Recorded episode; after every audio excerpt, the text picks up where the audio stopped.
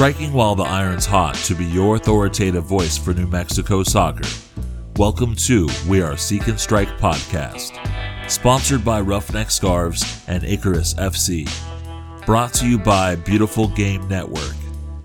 Find us on the web at seekandstrikecollective.com.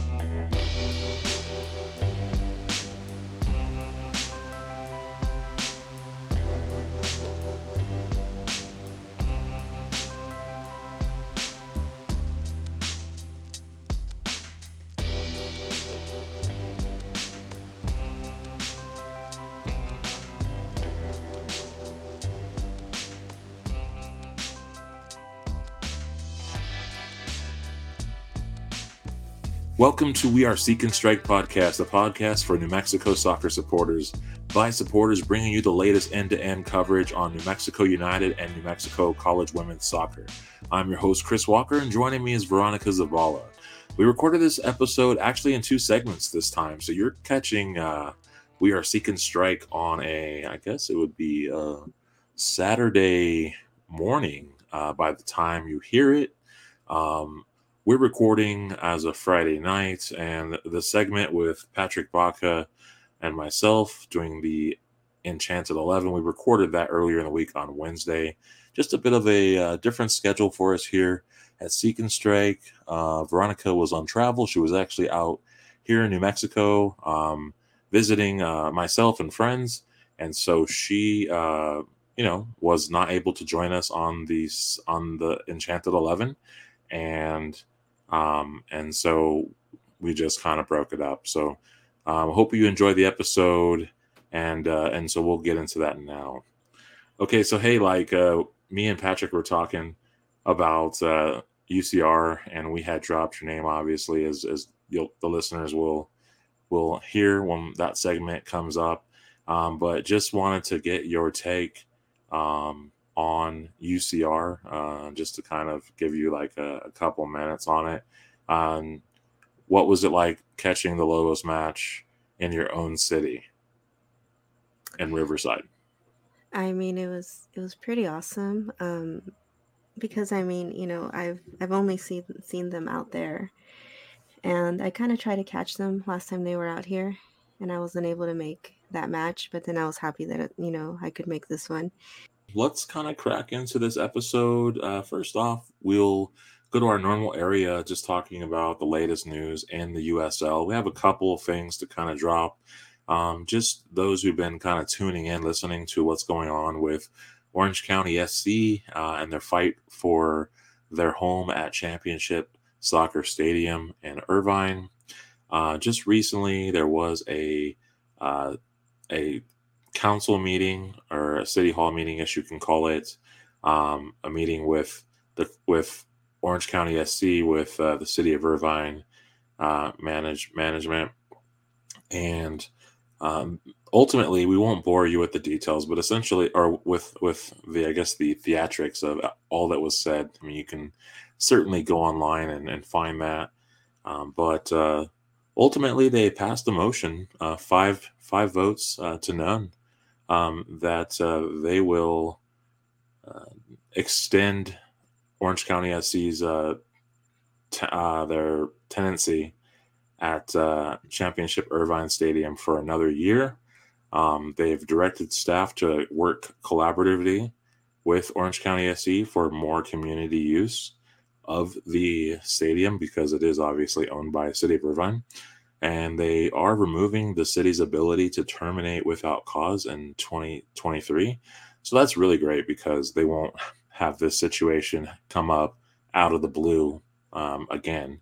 Um, and then also, the staff is going to draft a plan for artificial, artificial turf conversion uh, for um, championship soccer stadium. So uh, another another field, another pitch in the USL with with turf eventually. So, um, you know, that could be obviously a little bit of a change uh, for Orange County SC as far as, you know, their players kind of getting used to that. And I'm sure it's going to look really nice. Uh, probably better kept up, obviously, than um, actual grass and, and what that what that uh, requires from a grounds crew. So sure they're just looking at you know um, ways to to utilize the budget correctly for them.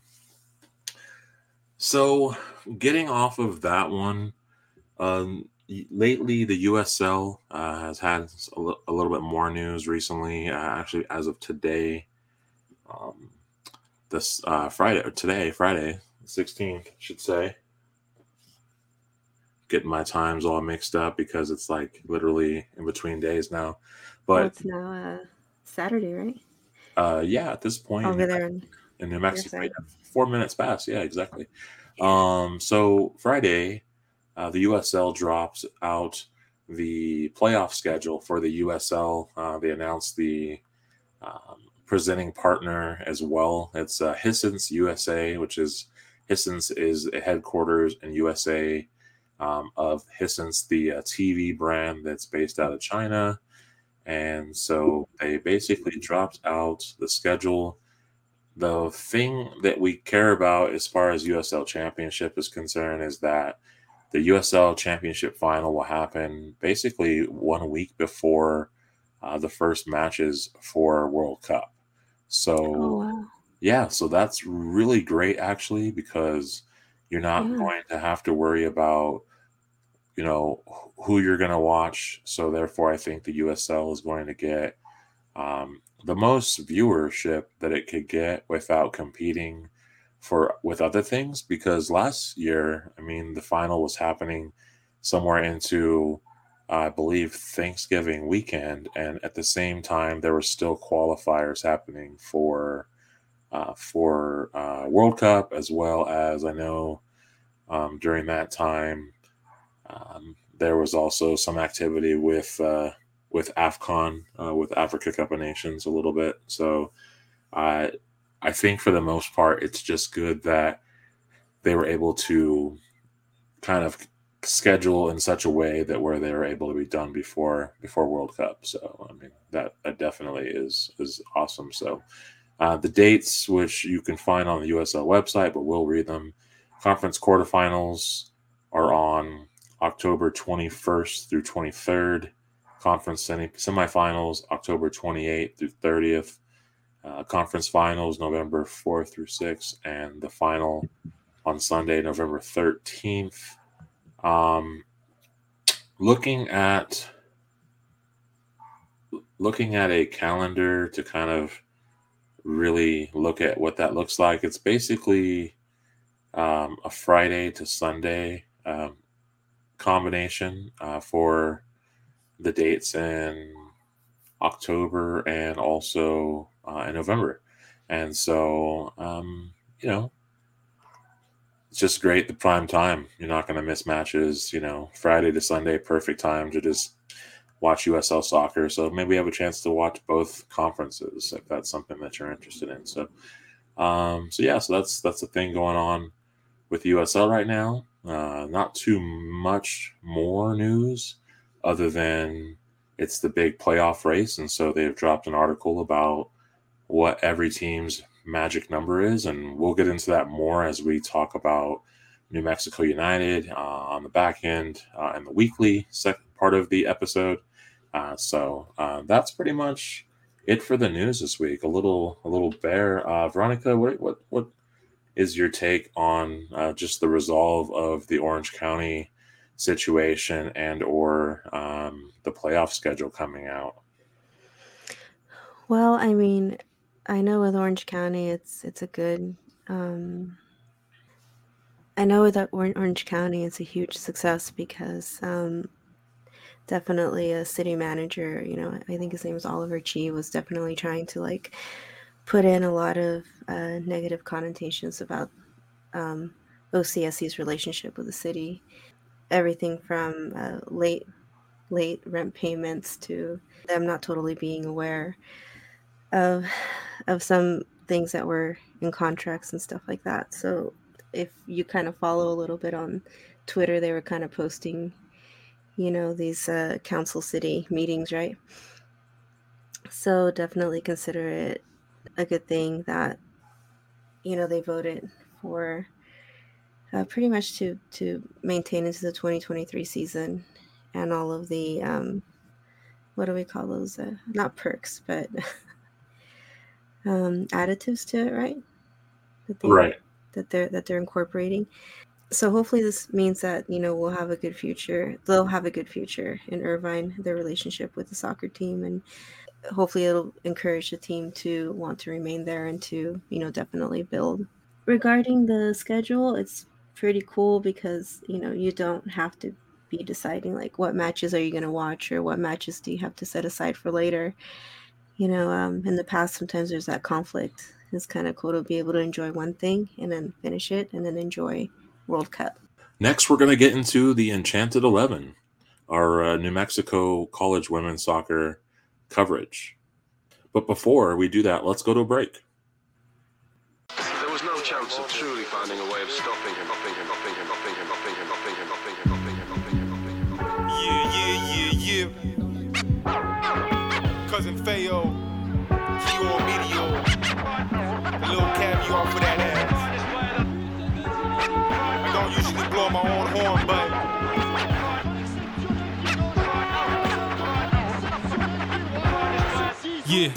the pack and I started having flashbacks.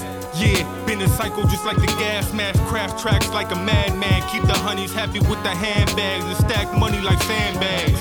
I'm good with the numbers, but hated math class. Now, I'm only here to get the last laugh. Leave the past in the past because I'm past that, past that. Take a hit and take a trip to Baghdad. TSA thought I must have been an Afghan till I hit him with the Spanish laughing in my damn tan. I'm in the lab, pen and pad, while they bad grams. Now watch me roll the dice and double off a bad hand while my pants sag. A man's man, no hashtags. Yeah, I keep it grimy for my rap fans. Smooth as two Ozzy, too timely for the damn man. Plus my dude grimy red dot you like Japan's flag. And we're back from the break. Patrick Baca joins me now. Uh, we're on this special segment of the Enchanted Eleven, which is a wonderful time for us to sit and talk about New Mexico college women's soccer, just giving the ladies a platform of their own, spending time talking about their latest match results, about the progress of the programs, and looking forward um, for what else we're going to offer. Uh, we might get a guest appearance from our other co-host Veronica Zavala. She is currently traveling from New Mexico back to California. Um, she hopes to maybe get on towards the latter half of this episode. So if we get her, we'll definitely patch her in. Um, but uh, for now, you got me and Patrick and Patrick on the table for this week's discussion. We've got Laundry Day in Las Cruces, Lobos, California Dreaming, growing pains for the Greyhounds and Highlands hanging on. Uh, so, uh, so just kind of let's let's talk a little bit. Uh, how have you been enjoying watching um, collegiate women's soccer in New Mexico, uh, namely lately? Uh, it's been good. Uh, sorry if I sound uh, super nasally and congested. That's because I am. Uh, we got some we got some good rain the last two couple of days, down south and some good winds. So uh, the uh, last minute allergies have decided to ring their ugly head. So right, I'm in, I'm in ba- challenge. yeah, I've been battling that for today. I, I didn't know how I was going to make it through work, but uh, but uh, it's been fun. It's been uh, it's been awesome being able to watch some girls soccer. Uh, like we were mentioned earlier, it's been nice that uh, I got to mention this to a couple of coworkers. Uh, that uh, we've been trying to promote uh, a healthy discussion for women's soccer, specifically at the collegiate level. And uh, as a coach that I am, I get to study some more film and take take some notes to to bring maybe to the high school level. So, what have you enjoyed the most? Um, what have you enjoyed the most? Uh, what what matches have you really enjoyed watching as far as women's college soccer is concerned? Uh, the two that stand out the most, probably from our last episode, uh, the NMSU versus UTEP. Gotta love it, man. I always gotta love beating a rival. So, uh, and just in the fashion that they did it, looked good. Uh, and then that Highlands and Eastern game looked really good, fun to watch. And you know, what? I've been enjoying watching uh, Eastern when I can get some of their games. They look like a, they look like a team that's in the right spot Uh, it's one definitely one of those. If we can't get the ball rolling now, it'll definitely be rolling next year. They look like they're in a solid spot.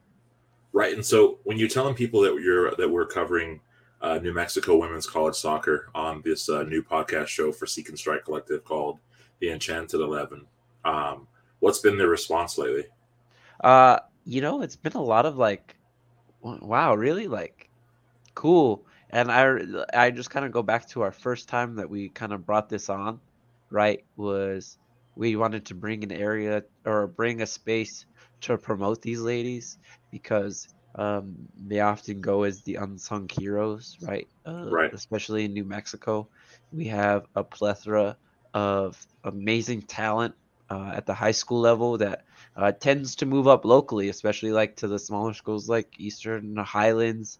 Um, I mean, we even have some of our JUCOs like uh, University of the Southwest uh, that are out there, and we have some other smaller schools that that are here in New Mexico. You know that uh, we'd love to. Uh, hopefully, I'd love to cover at some point too, uh, because I think uh, me as a New Mexican uh, has been. It's always been like let's try and promote the good things in New Mexico. So, um, giving them that space is just something cool. Like, um, I you know, and I love the sport, and I think we all love the sport, so it's always fun to talk about. Right on. So if you were gonna give a shout out to uh, some folks here on the Instagram. I know you want to go ahead and do a shameless plug for the alma mater. go, go, ahead and let them know what's up. Uh, uh, well, first of all, go Aggies. Uh, you guys can't. I don't know if you can see me on the live, but you know I always got to have my Aggie stuff for the day. I'm working on getting my Highlands and Eastern gear. Uh, uh okay. You'll never see me in cherry red, but um, I at stay least. I yeah I gotta stay toxic, man. Um, uh, but um, you know what? First thing, uh, obviously, like this is this is cool. I I hope that we get more people. It'd be cool to get uh maybe some other high school coaches around the state and see if they've been able to catch some of the games, what they think about some of their ladies moving up. You right. know, um, I know Cibola's got a great program down here in the south. We have Las Cruces that's been tearing it up, um, and uh, maybe kind of see what they're looking like. And then um, uh, also, I'm just gonna ask, uh, kind of down here. This isn't this is the other football related, but uh, right. Organ Mountain, one of the high schools down here in the south. I don't know if you were able to see that. Uh, one of their football players suffered a pretty bad accident uh, oh, right man. now, and so asking for the love and prayers. Not not my school that I'm at coaching at, but um, definitely the southern part of New Mexico rallying together around uh, right. Mr. Romero down here, and uh, hoping you're hoping you're getting better, man. We're all praying for you, and up north, I hope you guys pray for uh, pray for him and uh, give him your thoughts, give the family out there. That's right. We'll definitely keep him in our thoughts and prayers, and we'll definitely uh, send well wishes. And uh, if anyone um, listening to this or maybe has a, uh, direct connect, definitely uh, just uh, let them know. Whatever we can do to help, we'll definitely put that message out and uh, however we can assist. My favorite part about New Mexico is that we're all a community, and I love that that United gives us that platform too. So, always looking out. That's right. That's right. So mm, we got a couple things on the on the on the table this week. I definitely want to jump let's in. So let's let's go ahead and start uh, down in Las Cruces. Uh, apparently, it's been laundry day the last couple of weeks, and uh, and how are we looking this week? I know the New Mexico State Aggies played against the Nevada Wolf Pack, right? Right. Um, so uh, yeah, right. And so uh, so so tell us a little bit about this this match. Uh, definitely, uh, definitely the foot that you want to leave off of, take that momentum into uh, conference play uh, it took a little bit to, I want to say a little bit, took a, about five, 10 minutes to kind of jumpstart a little bit. They started getting off some shots uh, moving into the first half, but definitely gave Nevada some headaches. Uh, and it just kind of seemed like for Nevada too that they had they had some good opportunities. Like don't get me wrong, they had some great opportunities, but it felt like one of those na- days where there's a brick wall covering all the other spots that uh, a keeper can't cover, and sometimes your post is your best friend. So I mean, uh, Nevada definitely seemed to have like good footwork. Yeah, in, in the first in the first half, good I, movement too. Yeah, in the first half, I thought, wow, Nevada is like real tough. Like there's that physicality there. I mean, you know, the Aggies have obviously seen this from the other Aggies, right? And right, but but it was like they had good footwork. They had like like you said, good ball movement, and for the most part, just good presence um, in that uh, attacking half. The the final third, a little, you know, it, things were definitely very chippy in the the the middle third too. Yeah, definitely with uh, Bianca picking up that uh, picking up that yellow too. A lot of fouls. Uh, yeah, know, this one was definitely like like I said, there's like there's an AEW on the pitch. Yeah. Oh yeah. Um, I wouldn't say it was ugly, but it was definitely there was definitely some some aggression there. I don't know if it was the Aggies trying to prove a point or if it was Nevada saying like, "Hey, this is a scoreline that shouldn't really be happening." Right. Well, and you know, early on, right, Bianca Chacon gets his gets Bianca Chacon. She gets her third goal of the season. Mm-hmm. Um, and Zitali Hernandez assists that goal.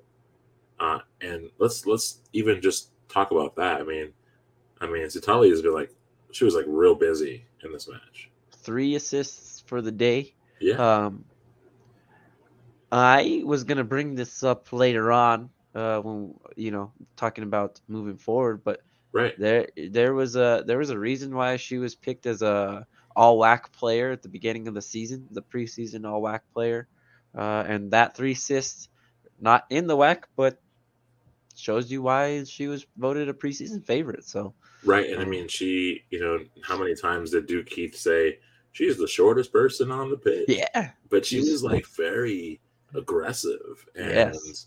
like I mean, there was certainly.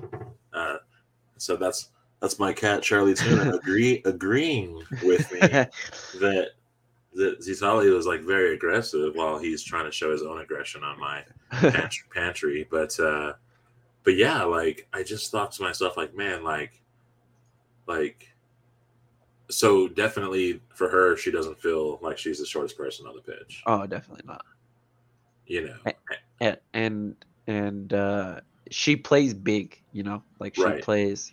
Uh, and we saw that in like the UTEP game too. She, uh, I believe she she had one assist in that game.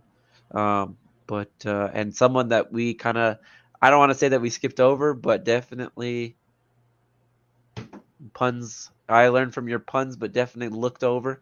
Um, uh, I like it. I like it. but uh, no, definitely like one of those players that now are really getting a chance to shine a little bit, especially in a three assist game that makes you makes you look good. And she's a senior, so why not put it all up on the floor?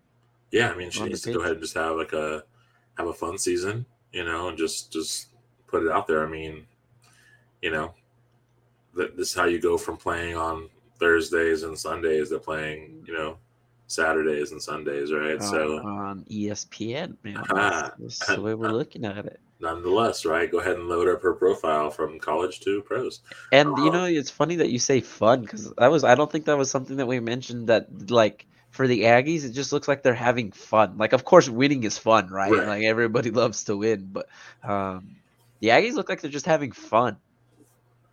Yeah, I mean they're they're balling out, and you know when when you have a Nevada team come in that they felt big and stout, right? I mean, obviously, and they're trying to make a statement against you know this team, right? And then they're down by a goal through the majority of this match, and they're they're just trying to find a way in, and then of course before that triad of goals like rake in like in the 75th like through you know eighth minutes like nevada's trying. Like they're putting out all the stops. Like you said it was physical. There were bodies getting bodied. People were, were getting were, thrown around. Yeah yeah it was like that. And like nevada was trying to get in behind um, the Aggies. They were trying to, to play the wide sides of the pitch and trying to find some dangerous spaces. But I mean, the thing that that you have to love about um, some of these these teams is when their forwards are playing deep um, into like you know the mid the mid third or the defensive third, and they're chasing down. You know, they're they're marking the other forwards in such right. a way, and they're it's not and just it's sitting crazy. up there waiting for like for the ball that's going to like go out front. You know what I mean? They're like they're Yeah. playing playing defense as well. But it definitely feels like that Nevada team, after that minute, that uh, sixth, seventh minute goal goes in, um, you could tell that they were definitely like, we're not, we shouldn't be down right now. Like, Right. um, I'm not saying that they're better than NMSU, But they definitely had the attitude Dude, that was like, yo, this isn't right. Yes. Look at the rest of our schedule or, you know, along those lines. and they played with that they played with that attitude so um and you know i i think that's good for the aggies Mhm. uh, because conference play is going to feel exactly like that and you picking up a 4 4 nil win going into conference play having a game kind of feel like a conference game i think that's going to that'll spark something so Three straight clean sheets at home too at home. Right. Like, wow. You know, just wow. I mean, Rob Bartz has got to be pleased. I mean, I know I read a little bit of his quotes, and he was just saying that the style that they play um, allows for them to be able to have or score late in the game. So you can bank that the Aggies are definitely trying to say, "Hey, we're we're a 90 minute team," and you know whether we're whether we're down early or we're not, we're still trying to score like goals even in the latter half of the game. We're we're not really looking to park the bus here. Right. And you know, it also uh, uh it also looks like uh he trusts his 11. Uh he gets his good subs in there. Uh and then I mean, they come back in and they're ready to go. Like, you know, he made he made some decent he made some early changes, but uh the the early changes seem to work out in the better for him. It, it definitely definitely helps. So, um, so you could tell that he he trusts his uh his eleven to get get out, get some breathers in, and then get them back in there, and hmm and then really turn in turn in the uh turn in those minutes, and even those bench players come out. Uh, they may not be getting the starting nod, but uh, they're definitely ready to.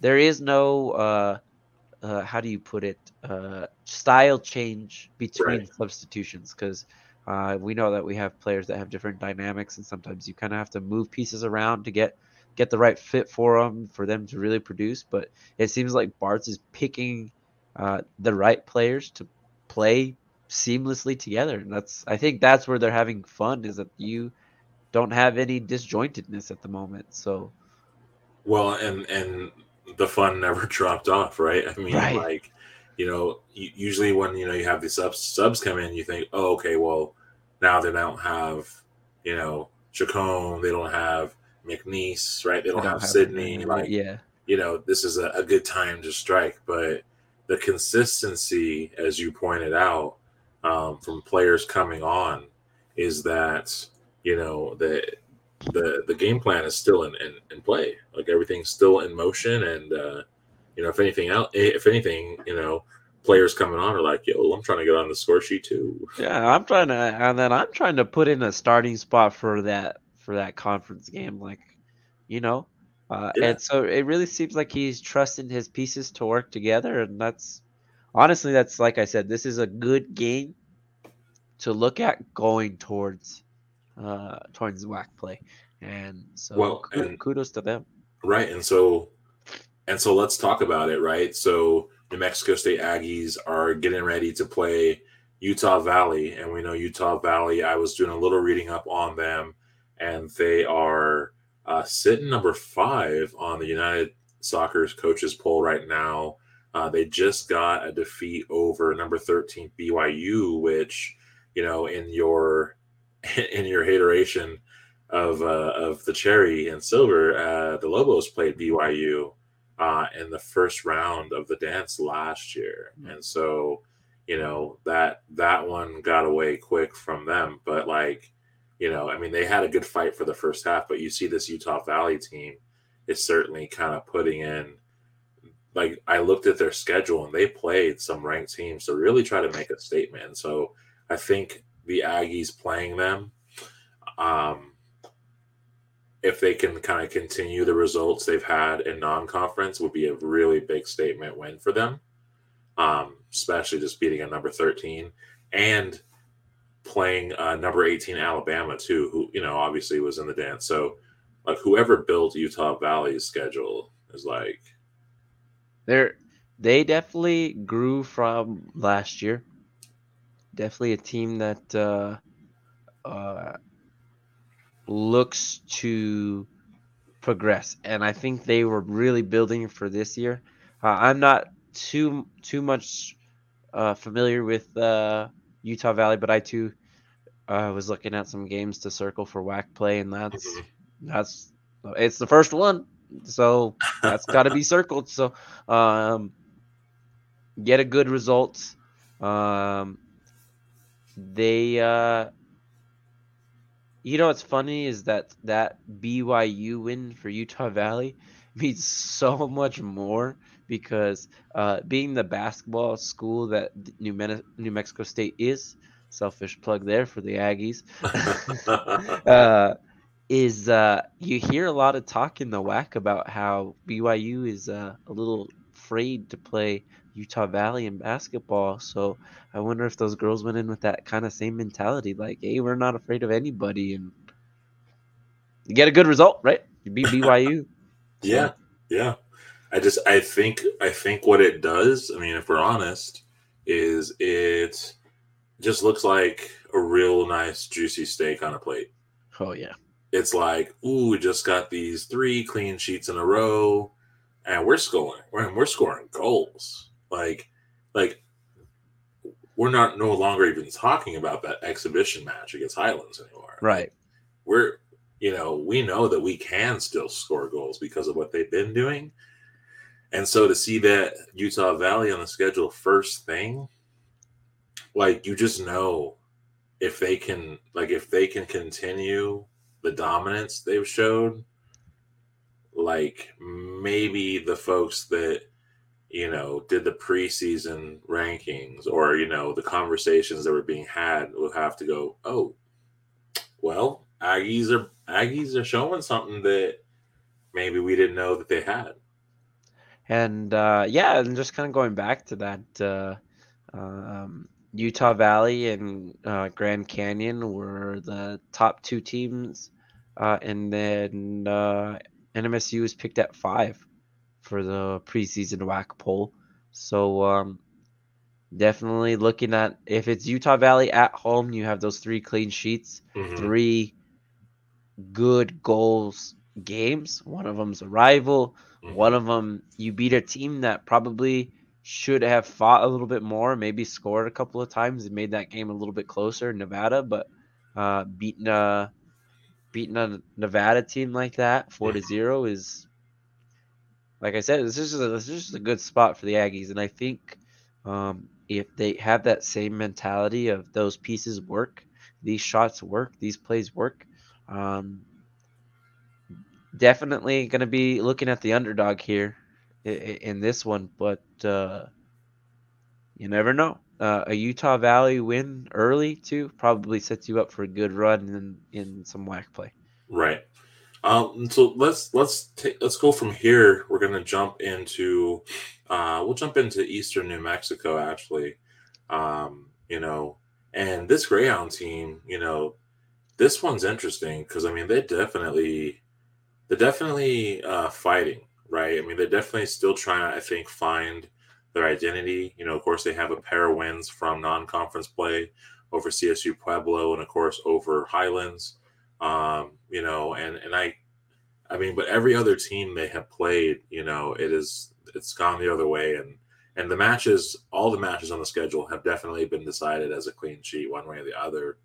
Um, but of course, you know, they have just pretty much just they just haven't really been able to find like that that comeback goal, if you will, right? Like they've, you know, these other schools have maybe presented physicality. Um, we can talk about Fort Lewis as the first match.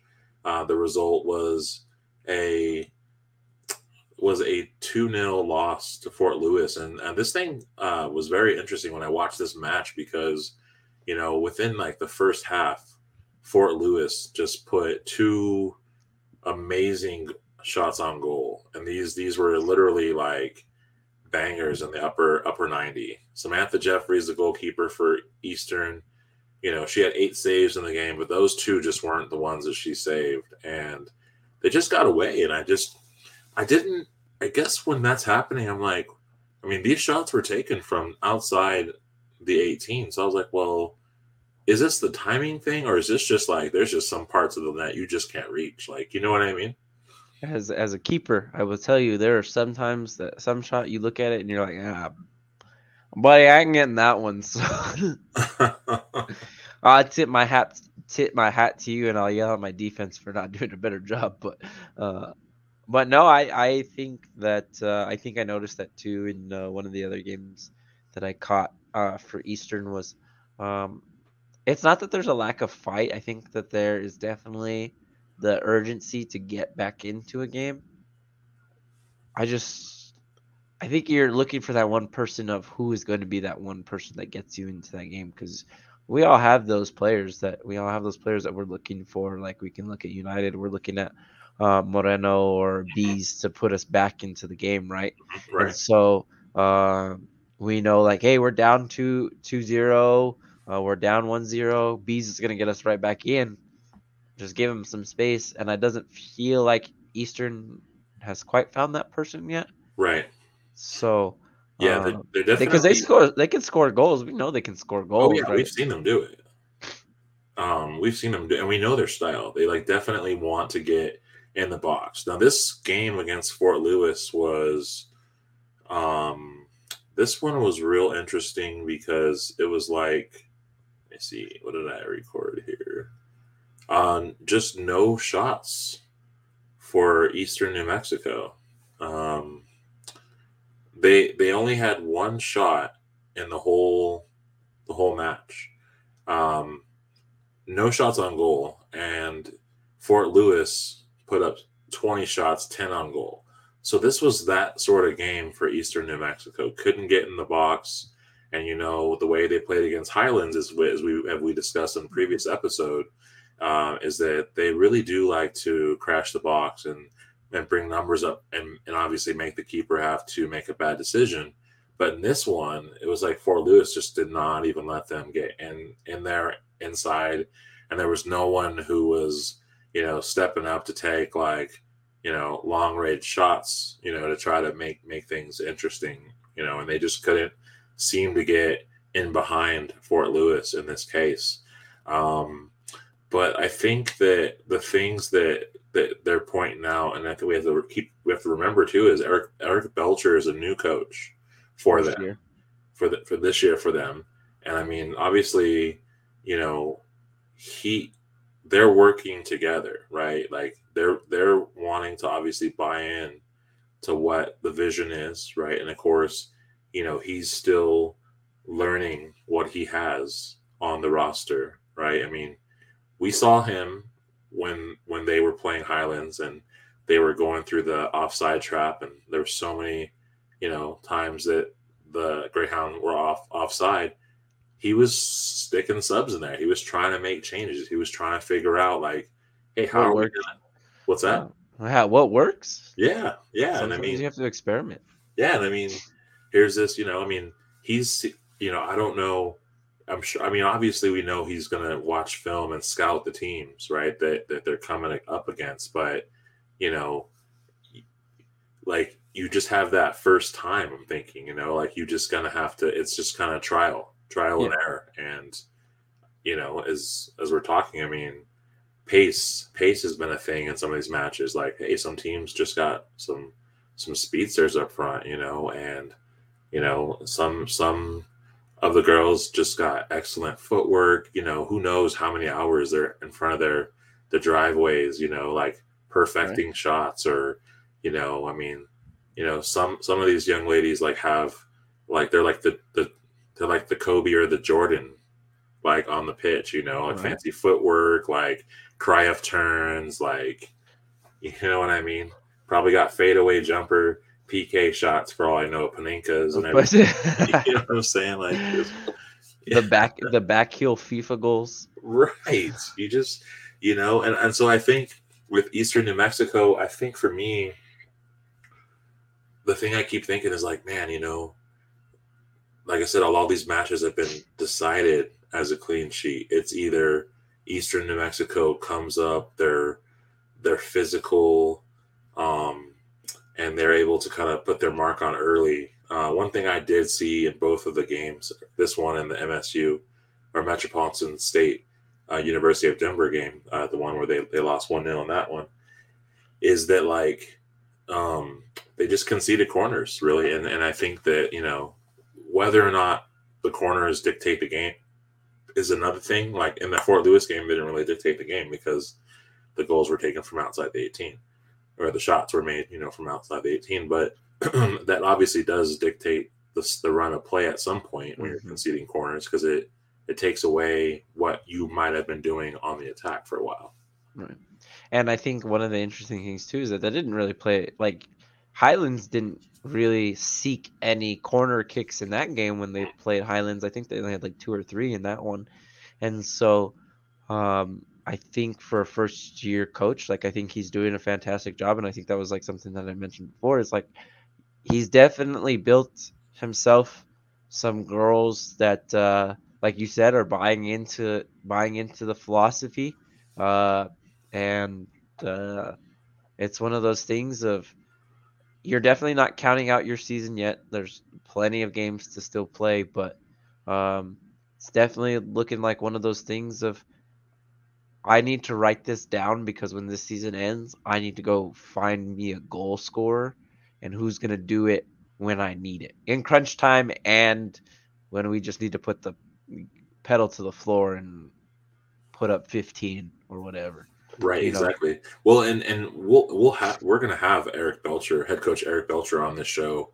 Um, we'll we're gonna I know we were gonna have him on probably in the weeks to come, and you know, kind of get to know him a bit, and you know, and really talk more about his his coaching strategy and just you know what he brought into this program, and you know, and and and get more, I guess, under the hood, right? And so um, so we'll we'll have that uh, for uh, the listeners and, and for ourselves, really, you know, because I think it's you know it's it's one thing for us to be able to like watch these um, games and get on these these shows and and talk about and give our reactions to what we saw and and what could have been different. It's another thing to have the head coaches on and to you know be able to like chat. You know, yeah, chat, learn their likeness, and you know, and and and essentially uh, adopt a little bit of their uh, methodology, right? Their, you know, how they see it, and I think that also will help us to, uh, you know, maybe focus on some things we could be missing. I mean, right, right as far we as are just spectators ourselves, right?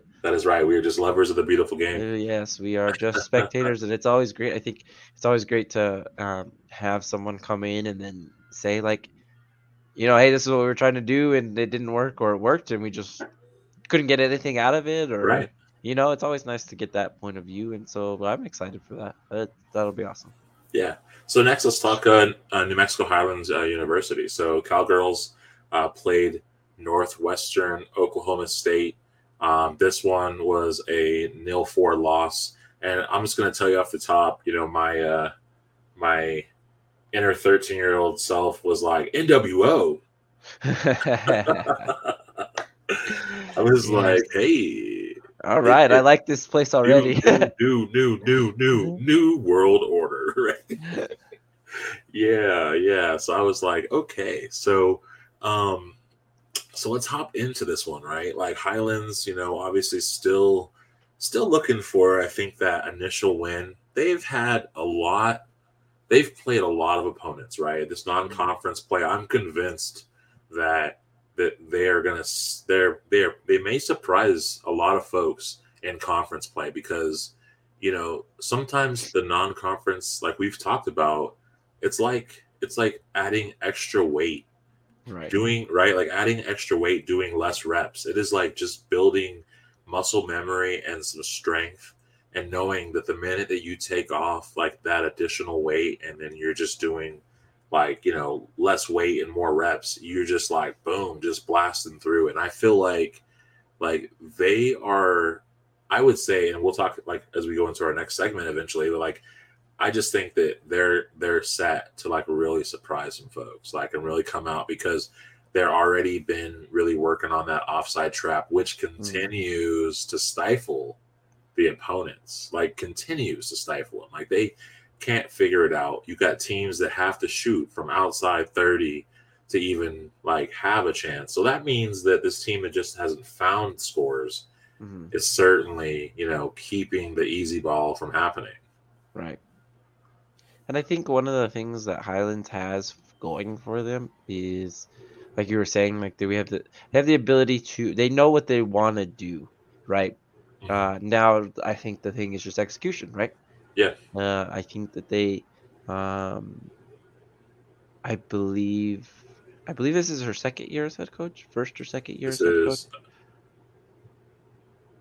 Correct me if I'm wrong. I believe it's her second year. So you've we'll, got a lot. Yeah, we'll, we'll get it. We'll get it. We'll, we'll get it. Um, uh, we'll get me fact checked, and I could be completely wrong. Watch. Um, but um, you know, definitely somewhere they they have a game plan in mind, and now it's execute right play play that midfield ball and see see how much you can expose. I think one of the big things that I've seen from High, the Highlands games is um, the connection that tends to get skipped over in the midfield, and uh, really playing um, playing maybe to the outside and then getting to your forwards or playing in the mid. Um, but I'm just like we said, I'm just an onlooker. That's what I see. Uh, the game plan could be completely something different, but uh, defensively, we know that Highlands has their game plan set, and now we just have to wait to see uh, where they pick up that first win and what that offensive style looks like when you get that first win. Right on. And so, just to uh, come back with the fact check for you, uh, Bianca Contreras Edwards uh, the head soccer coach for New Mexico Highlands University. Um, she entered her first season as co- head coach uh, of the program in 2019. Oh, see, I'm way off then. And she spent the, the previous four seasons from that point as an assistant coach. Um, and and she had uh, she played for the Cowgirls in 2011. So she's definitely um, been around the program. Yeah, yeah, she definitely has. So uh, so that's a little bit about her. Uh, I think it'd be great to have her on the show too. Actually, to be honest, um, yeah. I would love to to really learn more about what she's been doing with the cowgirls. I mean, I think there's, like I said, I think there's just so much more that meets the eye. and uh, you know, we, we had uh, Transformers, right? Transformers. Damn, dude, man, I gotta hold on.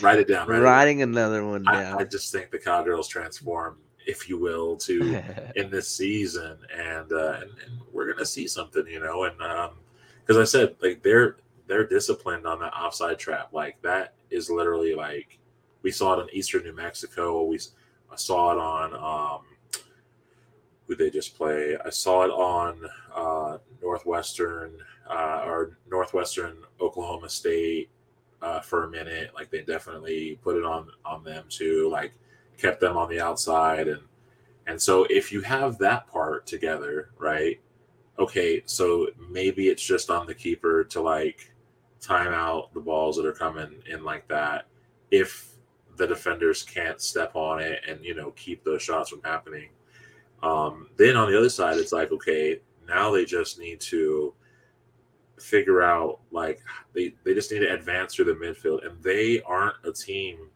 that hoops it over the top.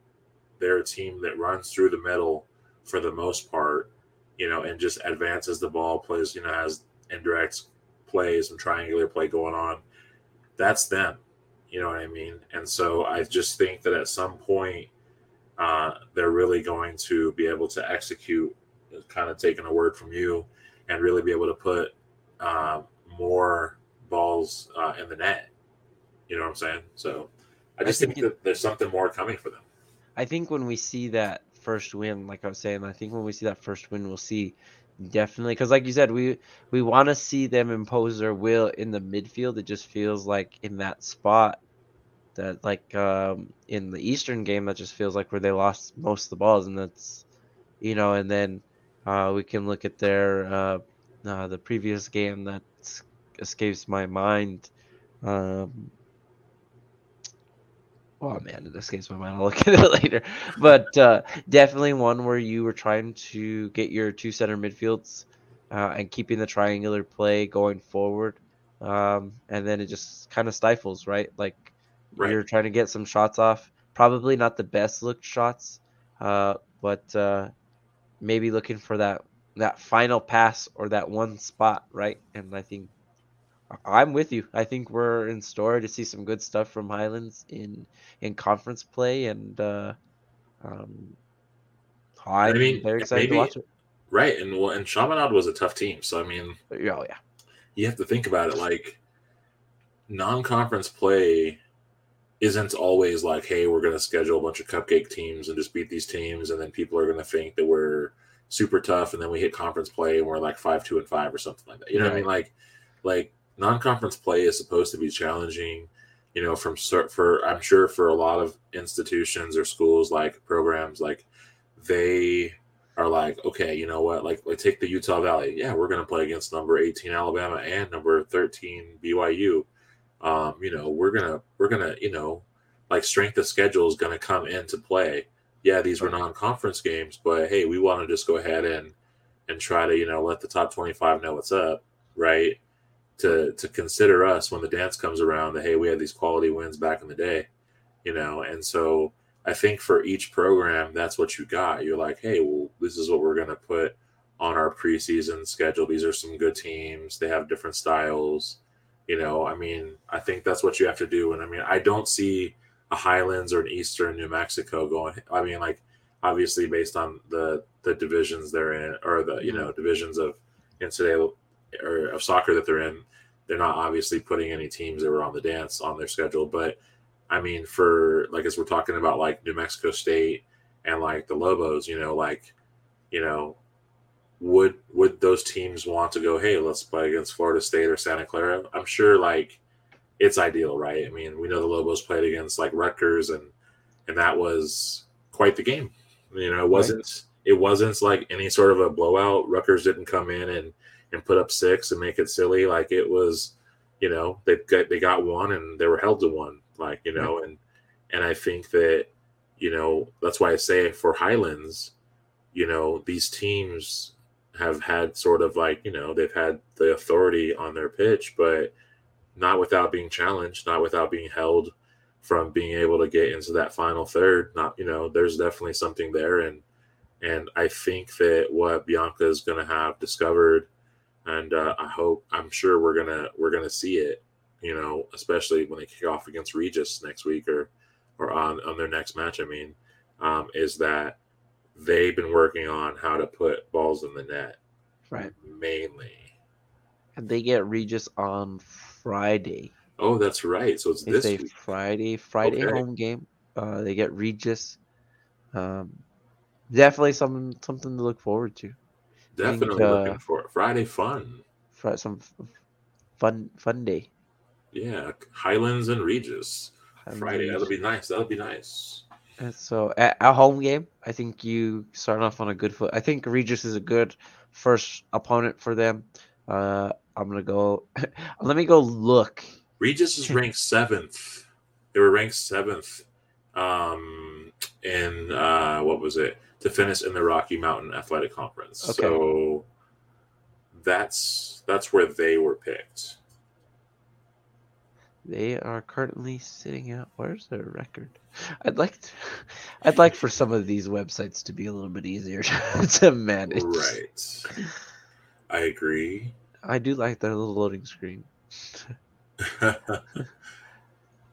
yeah. are currently sitting at one four and one with the yeah with a win over Midwestern State University of hmm. Texas. Okay.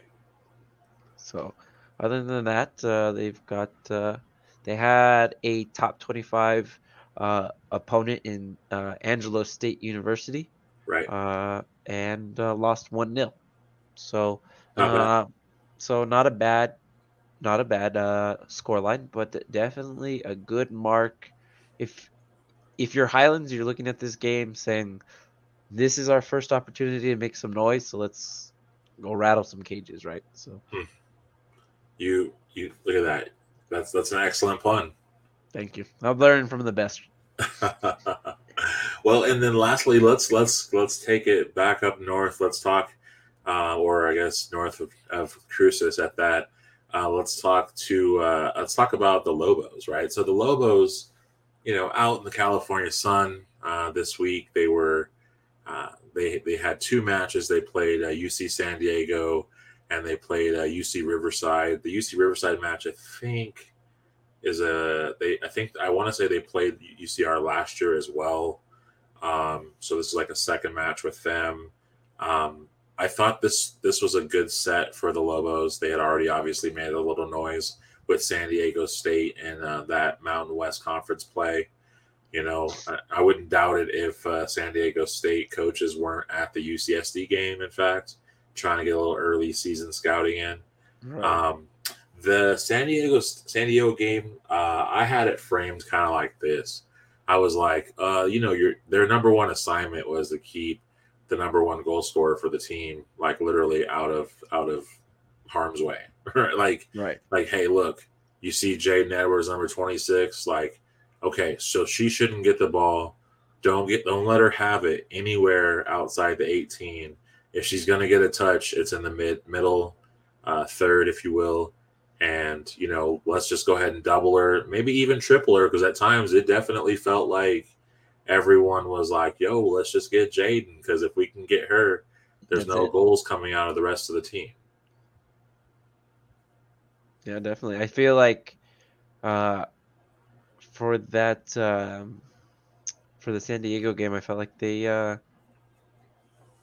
I think that they did. A, I, I think for both these games, actually, for the, the California, the little California trip, I do enjoy the California dreaming. The California uh, IA dreaming. Yes. uh, back, you you said NWO, so now I'm going back to the good old uh, uh, California love. Oh, what I was thinking. That okay, was, okay, I like going, it. Going full circle on our puns here today, folks. Uh, um, definitely good for for the Lobos, uh, that San Diego thing, the San Diego game, I think that they, uh, I, I, I think that they did well. I think they did well, and I think that for the UCR game, they definitely found themselves in a hole early, but right. uh, found a way to climb out of it pretty quick. And I'm pretty sure they outshot UCR at, at that game. Uh, yeah, they did. They outshot UCR uh, 14 to eight.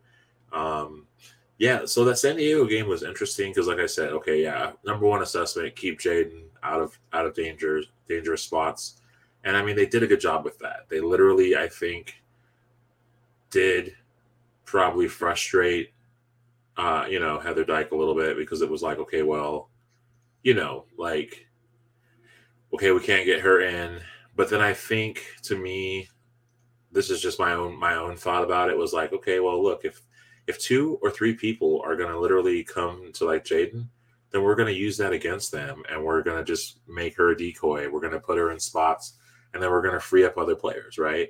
right? I mean, you know, and I feel like case in point, they were covering uh, Jaden or really just, you know, you know, babysitting her so well that, you know, Zaria Catasigua was able to get a goal like in two minutes into the match. I mean, Leilani Baker sent a through ball and she was able to put it on that. And it was real aggressive because like Zaria was coming straight at the keeper 1v1. There was another player trying to make a pass like on Zaria's like right hand side. And like, I mean, so okay, that lane was obviously occupied if anyone was trying to make a run like deep into the box. But Zaria was like, yo, I'm coming right at you and literally just put it by her. And it was it was a beauty of a goal. Um, and then through the rest of the match, it just seemed like you know, the Lobos were definitely kind of commanding um, some offense for a little while, but like, you know, they really did just keep, you know, they they tried to keep Jaden off of it. They were successful for a good minute too. It was, you know, like I, I felt I felt uh I felt some sort of way. I was like, oh man, like Jaden like is just like you know good girl good girl Duke City like you know they were just not they were they were like we're gonna keep you out out of of the danger right? And so so the other thing that was interesting too though is that the Lobos were playing a high press right when they weren't in possession. And so that left a lot of gaps open uh, and and they're defending third to where UCR was or sorry UC San Diego I was getting my games mixed up UC San Diego was certainly trying to kind of get into some of those spaces. And they, they were successful to be in dangerous places, but they just really couldn't capitalize. And I mean, UCSD had 14 shots to the Lobos 12. Right. Um, but I think at some point, um, whether this was on the pitch decided or Heather or Heather or Coach Heather Dyche decided this, they stopped doing the the um, high press like in the middle third. They stopped that, and you know obviously they they regained a little dominance in their their defensive third, and that that to me was a necessary change because you know that is what eventually stifled San Diego from being able to try to make a comeback, right? And the game kind of switches to where eventually Jaden Edwards does find like her next goal, right? Where number six, yeah, six number, number six, number yeah. six, yeah, number six. Like Paris Dalton takes a corner, puts it in the box. Jaden Edwards gets a head on it. Boom, there it is, number six. So you failed, San Diego, because tough. Their, their whole game. I swear, if not, I guarantee you, a part of that game plan was don't let don't let Jaden on the ball. Just don't even do it, and and get get Leilani Baker too while you're at it. Like don't even don't even let her get it. Like they were just looking at the stat sheet going, these are the only people with goals. Like if they don't get any goals, then no one else is going to get one. Yeah, nobody else is. And let's be honest, like UNM's forwards are probably the most lethal forwards. Yeah. It, it, right. I didn't say this, but they're probably the most lethal forwards in New Mexico right now. right. So, um, another guy named Patrick Baca. yeah, so my evil twin uh, said something so ridiculous. Uh, but they are like let's let's let's call a spade a spade, and uh, uh, Jaden and Leilani, I think, definitely put you in positions to win games when you if you put them in the right in the right spot, right. And if your right. game plan, like if you're San Diego and you're saying you're not going to touch the ball, I think that's a perfect game plan. Fantastic game plan. We're gonna. I'd start... be call, I, I'd be calling Bartz right now if the NMSU was playing you, and I'd be like, hey, you you know, don't let him touch the ball. And we're gonna so, start. We're gonna start calling the forwards for UNM. We're gonna start calling them the uh, south southwestern side connect. yes, we'll go with that. south southwest side connect. Yes, the, the, SWC. uh, but definitely those two are the ones that you want to look out for. Like like San Diego did. They did it for the most part. I thought that they did a pretty good job of keeping them from progressing through that middle that middle part of the field and yeah. really allowing them to get into those uh, creative spaces, right? So, um, like I said, San Diego State watched that game. I'm sure they did. And if they, oh yeah, if they weren't, if they weren't in attendance, because I mean, look, if you're a coach and your team's not playing, like you know, you're sitting in that stand, want some popcorn. I can neither confirm nor deny said sentiment. Yeah, yeah, yeah. You're you're because you're a coach. yes, yes, I can confirm nor deny. Well, and so that that to me, listeners, if you did not watch the UNM uh, versus UC San Diego game, go back and watch that one. That one's worthwhile. Like I said, we we may have told you the score line, but that that one was just good to watch overall. Uh, Lobos were trying to bounce back from you know, from a previous week where matches didn't necessarily go their way. And I thought that was a strong one to start off the California trip. Um, then they played UCR, and like you said, uh, this one watch too. Yeah, this one was a good one too. I mean, UCR has some players that can play. Um, Veronica, uh, I had gotten a message from her. She won't be on the show, but she did say, you know, going to this match that it was just it, you know, for one, the atmosphere was there. I mean, obviously, you know, all the New Mexico parents, uh, you know, traveled, and then there were a good amount of student and family there for UCR, and and you know, and I think UCR uh, fans for the most part were just like, "Who's New Mexico?" I think that's kind of the way they took that that match until you know, obviously, New Mexico found their way back New. Mexico a state. right, found their way back in to the match. This one was a good one though. Um, you know, uh, start early on, like UCR up two 0 right? I mean, they found there were some beautiful goals, some bangers, right? Certainly, Right. certainly that. Um, but UNM was certainly playing their game, and and I think you like you like it. You like seeing when a player like Sophia Roberts, who is you know I think uh, don't have her class. I think she might be a sophomore. I got you. I got okay. You. Give you check. I'm gonna fact check you this time. Okay, you check it out. You check it out. But Sophia Roberts steps up unassisted uh, in the 80th uh, minute and finds herself in the net with just an amazing rope. Um, ultimately, it was just it was a great goal to watch, um, and that definitely uh, put the Lobos back on the board. But they weren't done because six minutes later, uh, Carly Mays with a, uh, a a free kick as a set piece from God way out, man. This this- Far. yeah, Carly Mays just man. If there's anyone who's doing like who's trying to shoot shots from like half court, if you and for this center circle, it's her, right? She just has the length of of, of the pitch for for what she does, and so she sends like this amazing ball in uh, as a cross into the box. Leilani Baker gets up. I mean, we're talking Leilani Baker has speed. Uh, this girl is like just like she's the Phantom Menace. Like we should just call her that. But Yeah, she gets up like she has to be like like over the goalkeeper at this point. Gets a head on the ball and puts it in. I mean, the Lobos managed to tie up the score. It was two two. It was nice. Like you know, and I thought for a minute, like, and I know they were definitely trying to find that go ahead win uh, goal, but I mean, two two. You know, on a hot day in Riverside, and let me tell you, like, Toasty. yeah, Veronica lives out there and I'm from there. I mean, like, you know, like that that's a good effort, you know. So for the Lobos to go out to Cali, get the dub and the and the draw, not bad. Not not a bad way to end your non-conference play. Uh, Sophia Roberts is a junior, Oh, see, look at that. Look at that. You got me. originally from Albuquerque. Uh, Okay. Attended Grand Canyon High School Okay. or high school, Grand Canyon. Well, Grand Canyon U. yeah, Grand Canyon. Yeah, whatever. Okay, okay. So, you know, transfer and she's going to eventually see them. So I did see them. or did see them. You're right. them, You're right. That was one of the matches. That was her return. That was her return. That's right. Okay. Uh, Okay. So uh, no, I uh, I think for for UNM, I thought it was. I I think it's one of those results that you're like, damn, really like a draw. Like we probably should have walked away with the figurative three points, right? Like Right.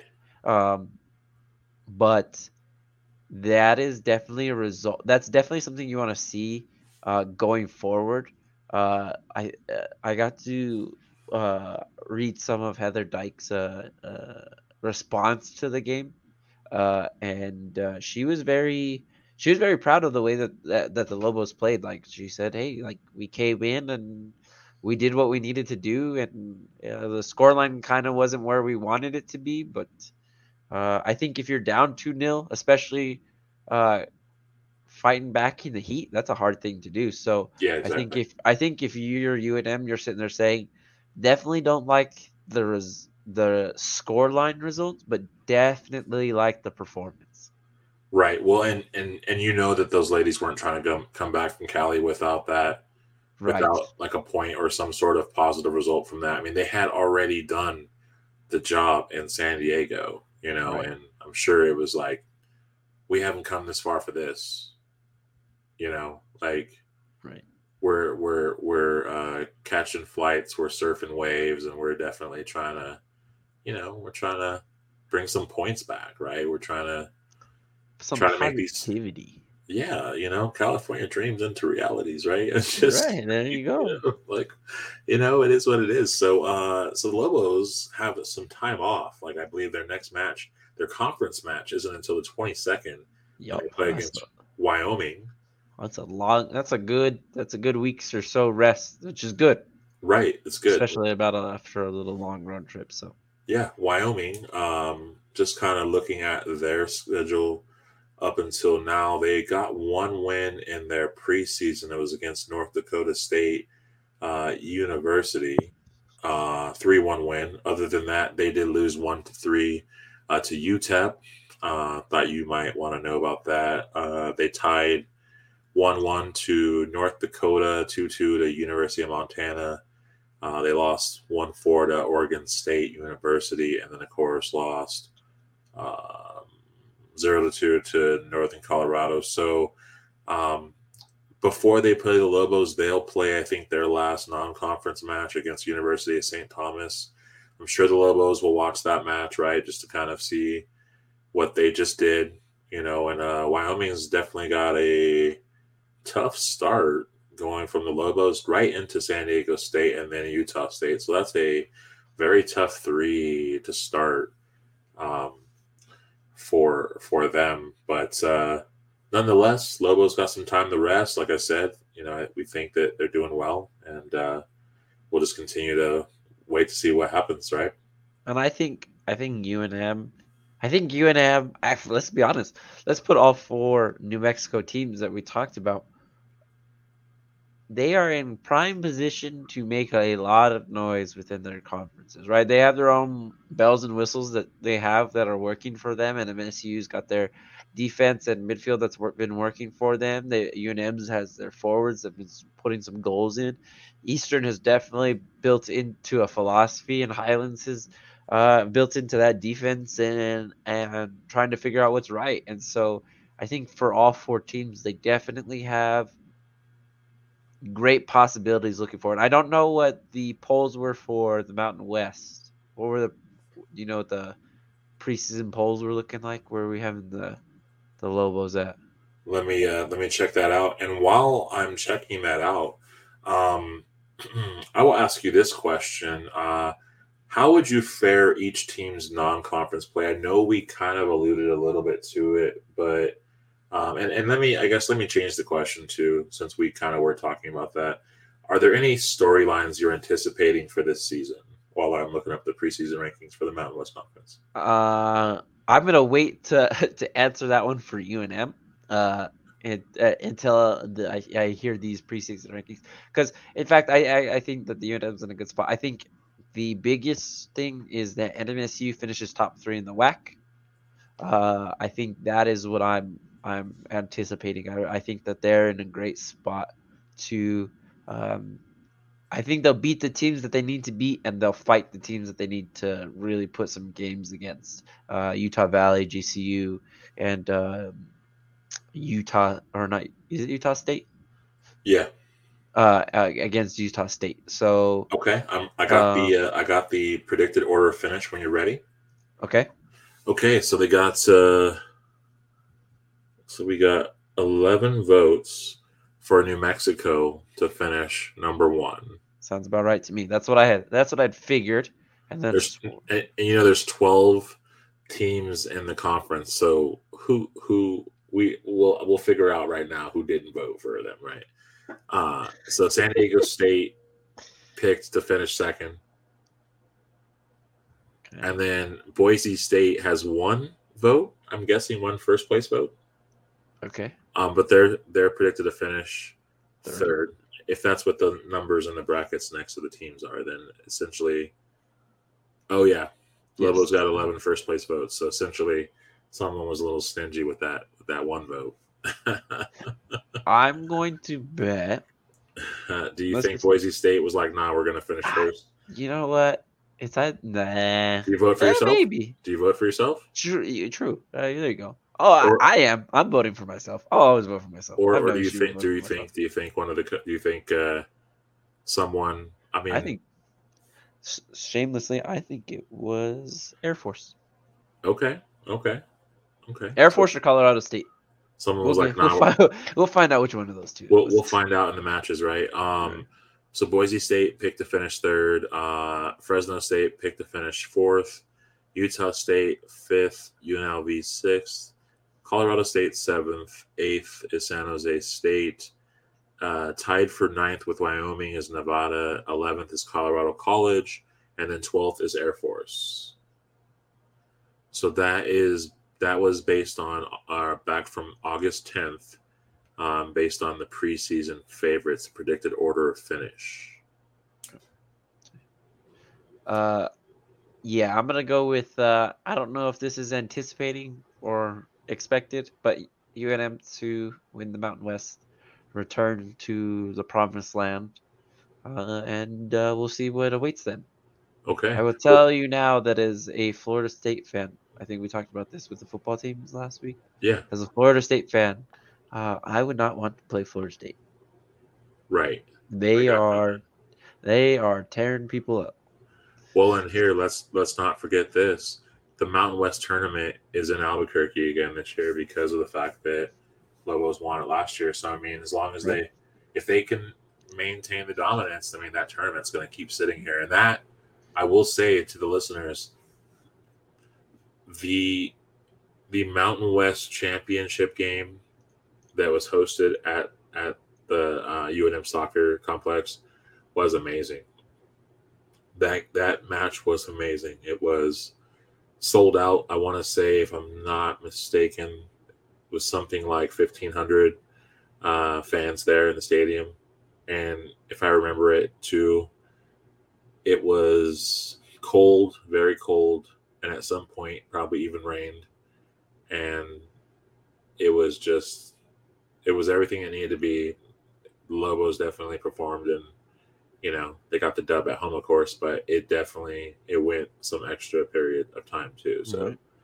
uh, it was a good one. So now that we're talking storylines um i think highlands just like literally like just turns up man. I think highlands turns up you know uh just starts just I- think that the goals are coming. I think that's a big one. I think, Um, like you you said, we said this. I think as soon as they find that, you sometimes you just gotta hit the back of the net and go, okay, that felt good. Like, right right i i think that there will be we pointed out mercedes mercedes morris yes, to be an emerging freshman uh, answering carl's question um, for the lobos and i still think she turns up i think that we'll find the next the next um, emerging players for the Lobos. You know, right now, I mean, obviously Jaden's having a fun time. Zaria's trying to get back to where she was. Leilani is definitely, you know, wanting to turn up a little bit too in her last season. But I think that we'll see some of the younger players really come through. So I think it's that'll be something that'll be like a storyline for the Lobos.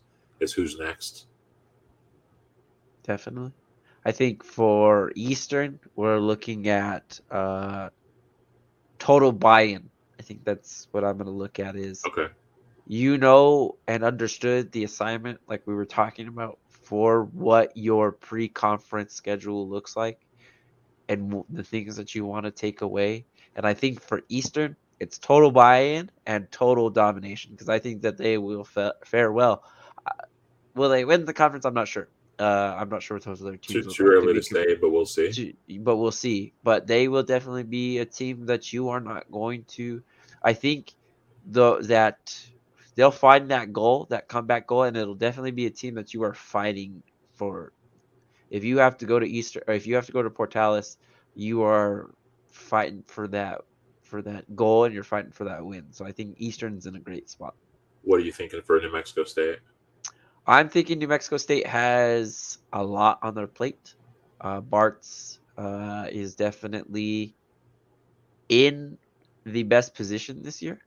Uh, I they they were picked to pick to finish fifth uh, in the WAC, uh, and uh, I expect them to finish third. I, I that's where I'm thinking is, uh, uh, and it was Southern Utah, not Utah State that I was thinking of. It was Southern Okay. Utah is the was the other team that's been playing pretty well okay. that one. So um, I think if you're the Aggies, I think you continue the the uh, the hype train and you just chug along. I think you carry that forward and uh, definitely if you're the Aggies, you're saying we can win this conference. Uh, if we do everything right, and I think that they've done everything right. So, so now, now the big one is you circle that one. I think you circle that one for uh, obviously Utah Valley, that first one, and then see what that what that result is, and then uh, heads high moving forward, no matter the result, win, win, draw, or loss. Nice. And so on the next episode, Patrick, you and I will basically preview um, the full conference seasons uh, play for uh, the four teams. Obviously, I know you'll do Highlands and and the Lobos, or sorry, Highlands Ooh. and the Aggies, and and I will do the Lobos and Eastern. We'll we'll preview their full schedules. Um, we'll also uh, go as far as uh, circling what we think will be um, some key dates on their schedule. Um, you know, and, and try to provide a little bit of why we think those dates are key. Maybe it's um, rivalries, maybe it's past, maybe it's history of play between the teams. Um, we'll we'll look into that, and then also uh, something else that we'll be doing on the Enchanted Eleven is we'll be uh, looking at players to watch. We will highlight offensive players uh, and uh, as to our best ability defensive players. Uh, we know that the stats typically only show only show uh, the offensive half of things besides what the goalkeeper does with saves. Uh, so we'll definitely consider goals, assists, shots, shots on goal, minutes. Um, we'll look at that, but we'll also try to look at things like pass passes, and, and we'll try to look at you know on the defensive side, we'll try to look at tackles, and uh, we'll try to you know look for those players that are always in there shutting down uh, you know any runs uh, into the box. We'll try to you know we'll try to go a little bit beyond just uh, naming the whole back line and, goal, and goalkeeper as the defensive uh, standout of the week if we possibly can. So definitely look out for that. We'll eventually try to establish polls or some sort of voting on the Seek and Strike NM Twitter, and uh, you know just try to engage uh, you supporters of the four colleges. So definitely uh, tune in for that. Um, Patrick, do you have any uh, final words before we uh, call it on this episode uh, or this this segment of the Enchanted Eleven, rather? Uh, go Aggies. All right. Well, he says go Aggies, and that is uh that right there is going to wrap up this segment of the Enchanted Eleven. Uh, just stick with us as we continue to uh, develop this show. Uh, if you've got any questions for us about uh, any of the four schools, or if there's any players that you would like for us to have on uh, the show, we will certainly try to put in the request uh, with uh, the the uh, with the program's uh, director of communications and um, and certainly try to provide just additional content for you, things that maybe you wanted to know. Um, and we're again we're still developing our logo and a theme song for this show as soon as we do, then you'll have a second show on the podcast feed. We definitely appreciate you uh, listening to this episode. Definitely follow it on Apple or Google or uh, Apple or um, Spotify. Um, and you may also find it on other networks like Google Play and uh, and, and anywhere else you might find your podcast. Uh, for Patrick Baca, myself, Chris Walker, you've been listening to another segment of the Enchanted Eleven and we'll catch you on the next episode. Yeah, they tested homies with testimonies, pretending phonies. Check the essence, see my presence holy. You renting rollies, we a team of champion, collecting trophies. Glamorous gold medals, rose petals falling out the skies in cold ghettos. Cold rebels with old devils, they low metal out to see the score settled. They know that I'm blessed and they wanna stretch the energy. It's like Hennessy mixed in with jealousy or infidelities with the enemy. I reckon with recipes you never seen. It's messy with penalties. Meant to be a temple of weaponry. They checking the melody. Cause Fayo be on records like felonies. Our fellas be in the cut, wearing your pedigree. You better be respecting the legacy. Or you gon' cut a check for the remedy. A poisonous darts is poignant art. I'm in the spot with a joint to spark.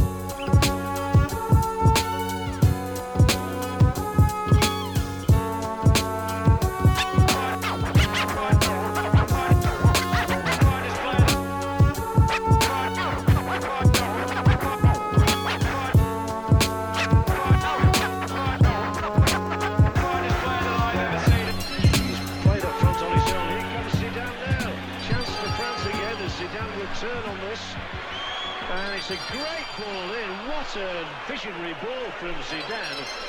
Anelka seemed to trip as he went for it. Let's get into this edition of the weekly, our New Mexico United coverage. Veronica, so man, we've got we've got a tough one on our hands.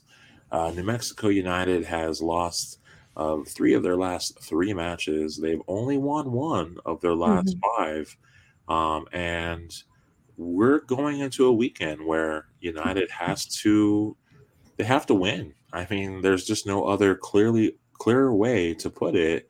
Um, talking about their latest run of form, uh, as I was just saying, uh, the only win that they had was against Monterey, uh, and they played they played a good handful of teams. I'm just a little bit questionable about the RGV loss, given the fact that they're so low on the table and we did well against Monterey, who was also down there.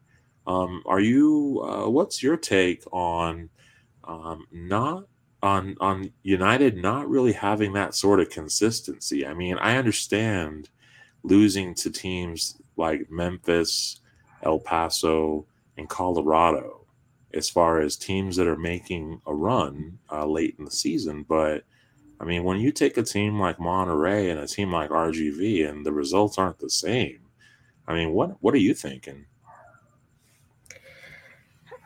I mean, I was definitely shocked at our outcome with RGV. I it was one of those like I I, I said this is going to be an easy win. Um, simply because RGV is not doing that great this season. Um, so I mean, at this point, it's it's very uh, it's very up in the air with United. Um, they have the capability to do phenomenal, and they just have this missing component where they don't know how to quite bring it home. Well, and along those lines, and we've kind of we've kind of left this off the discussion for several weeks at hand, but we've had these conversations offline. I, I feel like it's a good time to just go ahead and have that conversation. I know uh, with head coach Zach Prince, you know, he has really uh, through through the press meeting, through the press conferences, and also even during the weekly conferences, has really dialed down about United's focus on the very next match and not looking too far ahead uh, into the season and not getting caught off guard with uh, lofty goals like winning any hardware um, or you know trying to maybe win 15 to 20 matches or really looking at you know how high they want to sit up on the table. Uh, they've just been really focused on hey you know we currently at this number. I think the time that I asked the question, they were at 10 matches and they were looking forward to number 11. And, and I felt like if the head coach, whether this is just coach speak that he's telling us, or whether this is true, uh, the true communication that is running fluid in the locker room is if the head coach is just conveying that the only goal is to win the next game and hey, we want to host a playoff game at the number four spot, I mean, it doesn't really seem like there's a lot to shoot for if you're a player on the team. I mean, I don't know, like you came to a squad that's four years in and everyone's got the the thought or the pursuit of we're gonna win a championship, but like how do you win a championship? I mean, if there's no bridge in between the championship and where you're currently at in the season, like there's no path. What, what what's your thought on that? It's it's almost like we saw a shift um, with Zach um, when he first, you know, was announced as coach. He came out in a very um, conquering mode, as in we're we're gonna take it all the way this time. And I'll admit, I was definitely at first I was like, mm, I'm not sure. Like I, you know, I, you know, someone he's a real good salesman, but man, the more and more that I heard him on shows being interviewed he was like we're gonna go we're gonna get a championship and i made this fourth pillar action mm-hmm. and and i'm thinking to myself like action wasn't already a fourth pillar before? Like it was the invisible one, wasn't it? I mean, like, we weren't we weren't acting before. What were we doing? Yeah, I mean, he he definitely came out a lot more aggressive in his, you know, talk about we're going to get that championship. And everybody got hyped up. Everybody was was on the uh this is exactly what we need. This, this is a person that that we need to take us there. And now kind of going in towards the end of the season, we're kind of seeing a shift in even even how he speaks about our need to win or to not win. Very much so. I mean, uh, more recently, I mean, I attended one of the uh, the uh, tactics with coach, or uh, you know, it was in the in the past. Uh, head, head, former head coach uh, Troy Lesesne would do these coffees with coach, and he would share a little bit of the week's strategy and really try to um, mm, kind of from a, a, bird's eye overview, kind of share a little bit of strategy and, and how things go in the locker rooms. And and and I believe the presentation that Zach presented was was great. I mean, it was definitely like, hey, we're all on on the team at the dealership and and you're showing us the numbers that we need to achieve and and how each of our departments can uh, partake in this goal. And at the end of the week boom we're going to hit this this part. And you know and i mean it like i said it was a great presentation uh, for us. I believe that he there were things that i definitely took away. Uh, i would have loved to have at least had a photo of and, and i'm not even talking about the formations. I'm just talking about simply the grid the way he looked at the pitch the way he divided it into like 20 pieces.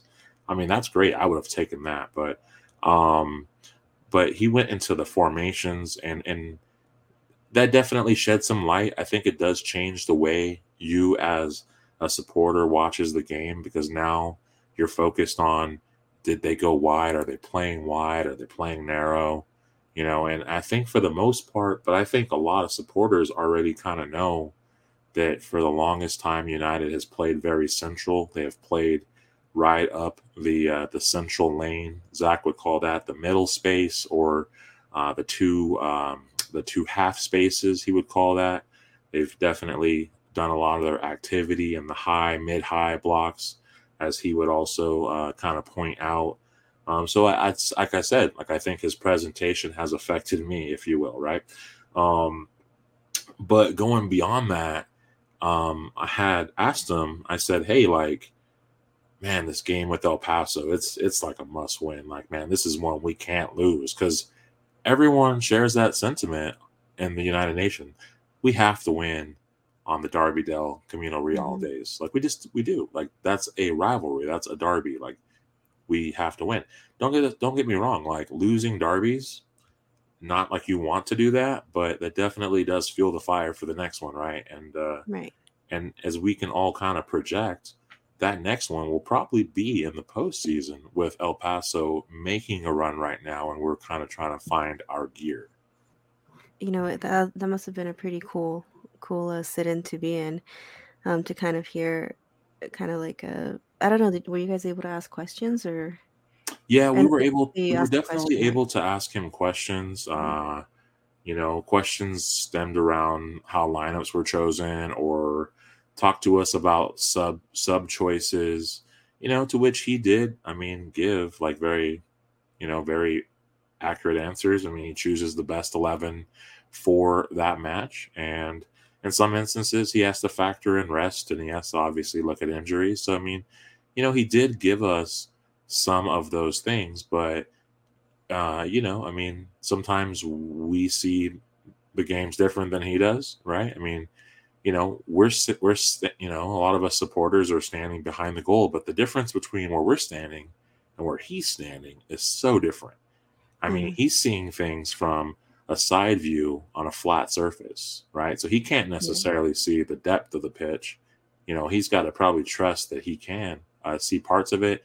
He's relying on his staff that are in other parts of the stadium that are, uh, you know, clipping parts of the game so that they can look at it but I mean, we're standing behind the goal. We're seeing it at an angle lifted from the ground. So now that he's given us some tools, I mean, obviously those things are gonna we're gonna be able to utilize those things. Um, my only thing with the must win uh, piece, as I put upon him, was he was like, well, you know how I feel about that. You know, like you know, the minute that you start thinking that a game is a must win, all the negativity comes in, and then you know, and he's like, "This just not a way that I can do it." And, and you know, I mean, you know, I mean, props to Zach as far as trying to keep it positive and trying to not get boxed in. Um, but I mean, it's the game, baby. I mean, it's the beautiful I mean, game. He played it like I mean, there's a rivalry that he he's had mm-hmm. between uh, you know Charleston and Pittsburgh, the black and yellow. I'm sure they won some, they lost some, but when he was a player, I'm sure it was like we want to win all of them. I, I was gonna say, I mean, who who jumps on a team and says, "Well, let's see," you know, let let's see what happens. It doesn't matter if we win. I mean, I, I wonder, I wonder where where that mentality is is centered on. I mean, I think he's just trying to keep it, uh, you know, just very feng shui, just very balanced, you know. And uh, if it's, if you know, I mean, it we see that he doesn't dwell on the games. Like, you know, that one was like off his back probably like moments after it happened. He's already thinking about the next one. But the supporters, and that's something I really try to convey, is the supporters are going to sit with that for a little bit. You know, like we don't, we're not just letting that one fall off the shoulder and we're thinking about mm-hmm. the next one. We're like, damn, dude, we didn't win against El Paso. Here's a team that we went down to their stadium. We traveled 100 strong to support the team. You know, the team did well, they performed well. El Paso even had fireworks go off. I'm so glad our front office didn't plan fireworks. Jeez, could you imagine that? Like a tit for tat. Like that would not be good. And so, uh, you know, uh, it was great to walk out of that stadium with that dub. You know, mm-hmm. I just wish we would have stayed overnight and actually enjoyed the city a little bit, right? But um, definitely. But to walk out of our own stadium with the L, I'm just mm-hmm. glad we didn't have fireworks. That's all I'm saying. um. Yeah, and and you know, here's another thing that you know a a coach's a coach's thought um impacts his players, doesn't it? Yeah, I mean, like you know, if they're look, if he's laid it out the way he has, so then the players also kind of are subscribed, right? Like, hey, we're not right. going to dwell on this. Like, I mean, like just think about it. Like, this is your. I mean, you know, we all have, we all work a job outside of, you know, our hobbies, right? So, I mean, mm-hmm. you know, your work's like, hey, look, you know, like, I mean, like a lot of places are very forgiving. Like it's like, hey, look, we're we're gonna do this, and you know, some things aren't maybe aren't gonna happen on time, and you know, we're gonna just roll with the punches. And I mean, I get that. Like I'm in a I'm in an environment like that, and uh, and it's very nice to know that uh, you know management has got your back, and uh, you know, but on the same token, you know, as the employee, you're also thinking like, man, what can I do for next time? Like, how can I be better? How can i use my time? Like you know you're you're you're optimistic in those regards and and mm-hmm. you you almost like want to battle your previous self. Like it's like you know it, your only competition is yourself some some as something that people say right? And so right. you know you just wonder okay if it, the team has lost three in a row um, they've lost you know four of the last five. They're coming into a match with San Antonio. San Antonio's top of the table. This is one you want. This is a game you want to win, especially now with San Antonio being so hot. If you go right. into this match and you're like, well, we're going to go ahead and give it our all. But, you know, look, if we don't win it, not a big deal. We still got another, you know, four matches to follow this. You know, we just need to get 55 points. It's like, okay, but you realize currently your max points that you can get is 57 and if you don't win you can only get 54 so now now it's a little different. So i don't i just think that i would hope along the lines of what you were saying with you know a coach's uh, philosophy and players buying in i would hope that his philosophy is like hey guys look, I know I said let's worry about one match at a time, but guys, we need to do something different. We need to win the next five matches. You know, we need to buy in. Like, you know what I mean? Like, I, I, I hope his game d- plan has changed. Right. We don't have an option. We have to win at this point. And it's that's that's where I have problems with that mentality because, you know, as as a person in management, you know, I want my team to succeed every single time. And yeah, there there are days where you have to like all of the elements are stacked against you and you just say, "Okay, well, you know what? We got the next one." But in general, I mean, you you want to set your team up for success. And um now we're in this now we're in a situation where we have to win. If if we don't win, we might not even get fourth place. Well, I mean, right now, right now we're in fifth, and we're in danger of possibly sliding into sixth. I mean, fourth place right now is is uh, a little bit out of reach for us, and not by much. I mean, Sacramento's sitting with 46 points. We're sitting with 42. Mm. We need some help from Sacramento, but right now, um, you know, we need to worry about ourselves too. We need to be right. we need to take care of our part of the pie and and that's something that's got to happen kind of naturally. Um let's let's crack into another another topic here. Uh it was funny as we were just talking the last segment. I was like, "Oh man, let's we got to we got to we got to change the energy in the room here because uh you know, we're, we're not even at well, work when we're talking about it, but you know. Well, I mean, look, we we're both like super like United fans, right? Like we're down for our team. We I mean, I'm out here in California and I rep United gear and I rep United. And and I know you you do the same out there. So it's kind of like we believe in we do believe in our team at the end of the day. We support them no matter what. You know, win, lose or draw, we'll we'll, we'll be supporting the team. Um, we just we just want to see that fight back, you know? Yeah, and I mean, you know, it's not all doom, doom, doom and gloom, but not. But of course we got to talk about this next thing.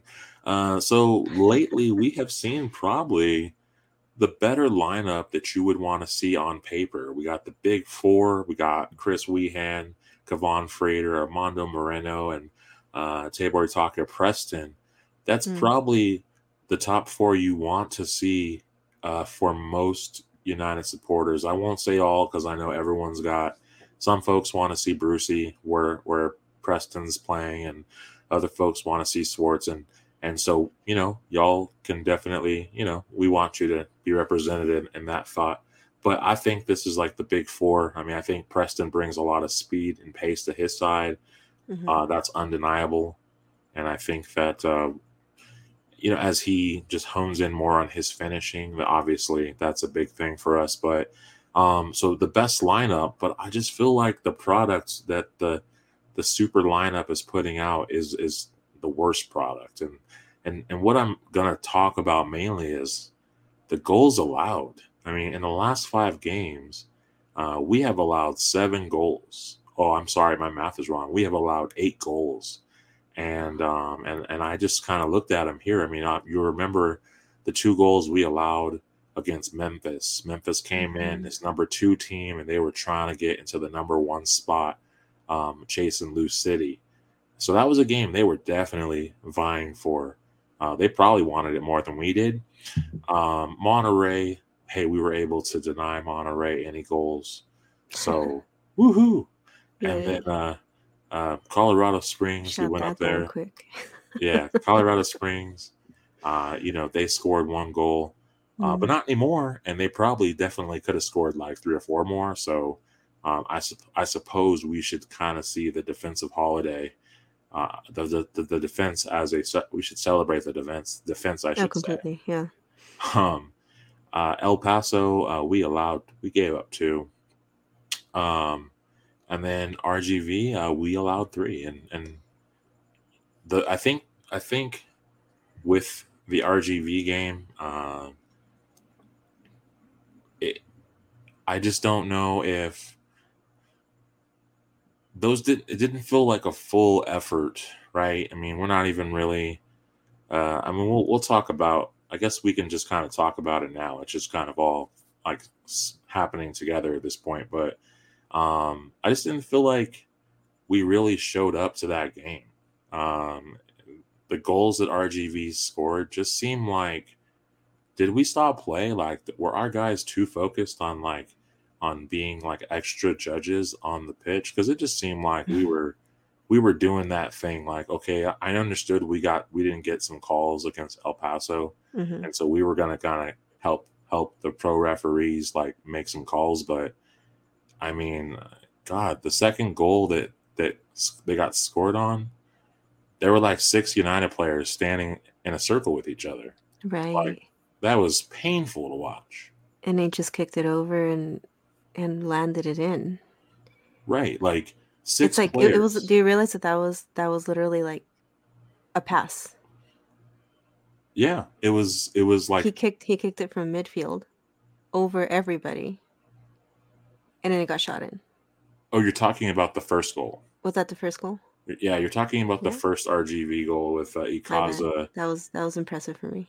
yeah, he he makes a run like just past Alexis Souahy and literally, uh, you know, gets the ball on his on his foot and and puts it right in um, past Tambakis. And a goal like that, like really, I mean, it happens because obviously, you know, like in in the ent- in the earlier moments of the match, like Ikaza figures out the back line's not really very, not very fast. Mm-hmm. You know, I mean, Souahy is definitely very fast is he's faster than maybe like a Alex Hamilton, but oh, yeah. I mean, or not Alex. So why am I saying that? What are you thinking? Uh, I'm think I'm thinking, thinking I'm, I'm, thinking Sam Hamilton. You got to excuse me. It's like it's like 12 12:30 on a Saturday, and I'm drinking Red Bulls to try to stay awake. Um, so you gotta. It's you know, like I think Ikaza's like, look, I am I got speed on this guy. Like I can beat him to this mm-hmm. this this space, and he does that. You know, I mean, there's nothing tactical more to say about it. Like Alexi got got beat there. Yeah, and it it, it seemed like United thought that they were going to run it up the center because that's where they were focusing all of their attention to. And um, they said, "Nope, we're just gonna we're just gonna throw it over you guys." Yeah, it's like I I really don't even want to talk about this one just because it's like. But you know what? There's nothing there's nothing that really came out of the match that was good. They had very little chances. Um very little shots for that matter. And the goals to me were not goals like I mean, I wouldn't say they were spectacular. I mean, Amando Moreno gets a goal that was great that we scored it, but even he takes two seconds, and we know from right. the El Paso match, he likes to get the ball squared up and see like as much of the net as he can. But as he took the shot, like it clearly could have been deflected by an RGV player and not even gone in. So it was like he took too long. But I mean, what do you do? Like you get the ball, you you want to get it in. I understand the urgency was there for him. Glad that it went in, but man, it was definitely like that window was closing quick on him well he, he had like that slight hesitation. And um i remember seeing it and when of course when they replayed it and everything but i was like it's like he he saw his instinct was was to have kicked it in right away. And he's like it's like and but i think his like mental just kind of went like made him hesitate for a second. Um had his instinct not kicked back in he, we we would have had that goal blocked by rgv um, yeah, and I mean, get like I said, getting back to things here, the goals. Like, mm-hmm. I mean, they weren't spectacular by RGV. It was just like, I don't know if we just weren't in it. Like, you know, everyone has a bad day at work. Like, I don't think the guys were into it. Like, I mean, the pitch was wide. That was a long distance for them to cover. They were playing. They've been playing wide on their own pitch. That was too much distance for them, and clearly. Yeah I mean, you know, the humidity has a fact as a part of it. Like they just look run down. You know, it looks kind of like LA Galaxy all over again. And uh, you know, that second goal that was scored, I said, like there was six United players in the aftermath, just kind of standing around trying to, you know, all pointing out who should have got it. And that's embarrassing, you know, and, uh, you yeah, know, like watching that one, like I, I didn't even rewatch this match, and I normally watch them over like a couple times just to kind of pick out other things that we might have missed uh, to talk about. But this one, no. I mean, I watched the highlights and I was like, oh, this sucks. I mean, you know, it's it's funny you know? because yeah, I, I ended up doing the same thing. I like so you know we have our we have our uh watch the match live thing right? And and you're able to be there for most of them live and i'm, I'm watching them as they're happening and then we kind of like we know we have that initial excitement or or sadness about watching these matches and then we go back and we look at them again. Um i i couldn't bring myself to look at this one again. So it's yeah. funny that you say that because i just and i and i kept saying and i think i kept telling you i'm like like oh yeah i'm gonna sit down and re- and every time i clicked on it i just i just couldn't do it so i ended up with highlights and reading a couple of articles well um, it just wasn't it just wasn't a good idea to be setting a, an offside trap very high. Like you're playing on a wide pitch, you have your defenders set pretty high, and you, are playing against players who earlier in the match have already broke the line on you a few times and you couldn't catch them.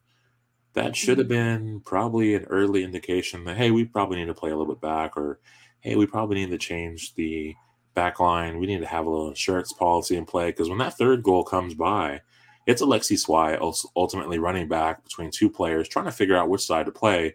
He does right to play, obviously, the guy closer to him, thinking that maybe, you know, Alex will probably cover the other angle. And then between the two of them, they could probably stop a potential shot on goal. But, you know, the pass is made to uh, Fieldberg, and he uh, has Tambakis on the near side and obviously shoots wide. You know, could Alexi Souahy have maybe still kept his run and still tried to get behind Alex? I'm sure that's what he was going for, but I mean, he just wasn't able to get there. And, you know, like in other instances, we have seen where Alex was out, out, out high and, and, you know, Rashid Tetteh has been in the back and he's been like super sweeper and he's like saved like some balls from going across the line. And we just didn't have that this time. Right.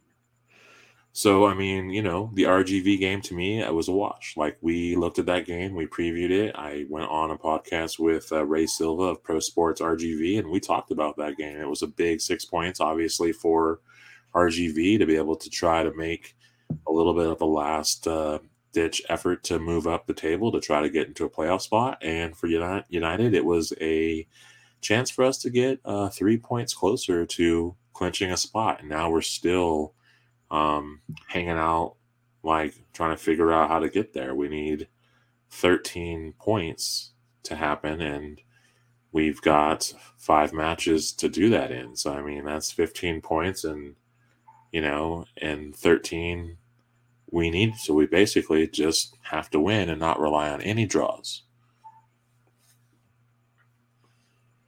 So, let's, uh, I think the one thing I really wanted to talk about um, in regards to the goals against. And this last point I really want to make on that, I guess, is like I think the back line for the most part has been pretty consistent. Uh, I was kind of tracking like who was on the back line in Memphis. It was Swartz, Ryden, Seymour, and Tetteh. We remember Seymour got injured uh, or had the the head injury, so obviously mm. He had to come out. So then it was Swartz, Ryden, Souahy, and then Hamilton. And uh, then Swartz comes out of that. It's Ryden, Souahy, and then Hamilton, right? So then Colorado, right? And that, that performance was just like, ah, nah. So then El Paso, it's Swartz, Ryden, Souahy, and Tetteh. Um, and then and then Ovuka was in El Paso match. He was just lined up as, uh, and actually, you know what? He Swartz wasn't I don't remember Swartz being in that. He was, if he was in that lineup, he was definitely not lined up in the back for El Paso. I wonder if that was an error on FotMob's part. Um, I mean, we can we can Google it really fast. Can look at the lineup mm-hmm. for El Paso, El Paso, but Souahy, uh, I do remember um, Ovuka being more of a winger and also dropping back to pay to play that fourth body in the back. Um, but I guess what I'm saying is I, I, I know we've seen a couple of matches with uh, with Radio Vuka um, playing that uh, that winger that kind of drop back uh, position, and I could kind of say that, that maybe it's better to have Ratty as that winger that goes up into the attacking third, kind of like what Suggs was doing. Mm-hmm. Um, and I think that we do need to see uh, Will Seymour uh, return into the back line. Like, I think we need to see that. We've had him on the lineup a few times, and, and I, I, think that we need that. I think the, the the best backline we could probably have would be Will Seymour, Kalen Ryden, Alexi Souahy, and, and Rishi Tetteh. Okay, so Swartz was not in that lineup for El Paso. Okay, and see that's what was, was, Yeah, good. That's what I was thinking, but like I said, I looked at FotMob and it told me something else. So. Ooh. get it together, FotMob. That's it, right? let's, let's get let's get that going. Um, so I just think that you know if we got we got the best lineup, we need to get a we need to get a better product, and so to me, the back line needs a lot of work. It just hasn't been looking stout. Okay, I would agree with you. Mm-hmm. So let's let's go into some happier things, right? Let's change the energy here, right? So chances, shots, you know, let's talk, I'm talking about the big four, right? Ever since Wehan, Frater, Moreno, and, and Preston got back together, how have things looked for us? Um, well, when we played Memphis, uh, we had two chances and we had five shots from the big four. Um, when we played Monterey, we had six chances and eleven shots from the big four. So to me, obviously Monterey was a was a match that we highlighted as, hey, that was a good that was a good effort. Um, Colorado, two chances, two shots. Obviously, we know. Like I, mean, I was there in person. We know what it was like. It just we just it wasn't a good day for United. El Paso, uh, 10, 10 chances, nine shots. That was a stellar performance from United. Obviously, didn't get the calls of the ref. What could you do? But I mean, honestly, I thought that that should have been a dub for us. Um, but I mean, as far as they were concerned, like they had a great game, and I just thought that that would carry into RGV, and it didn't. We only had one chance created and five shots um, in RGV. So I mean, that performance kind of rings back to like Colorado and Memphis. I mean, when you frame those three matches together, it's like, okay, that's we that's how we played. You know, mm-hmm.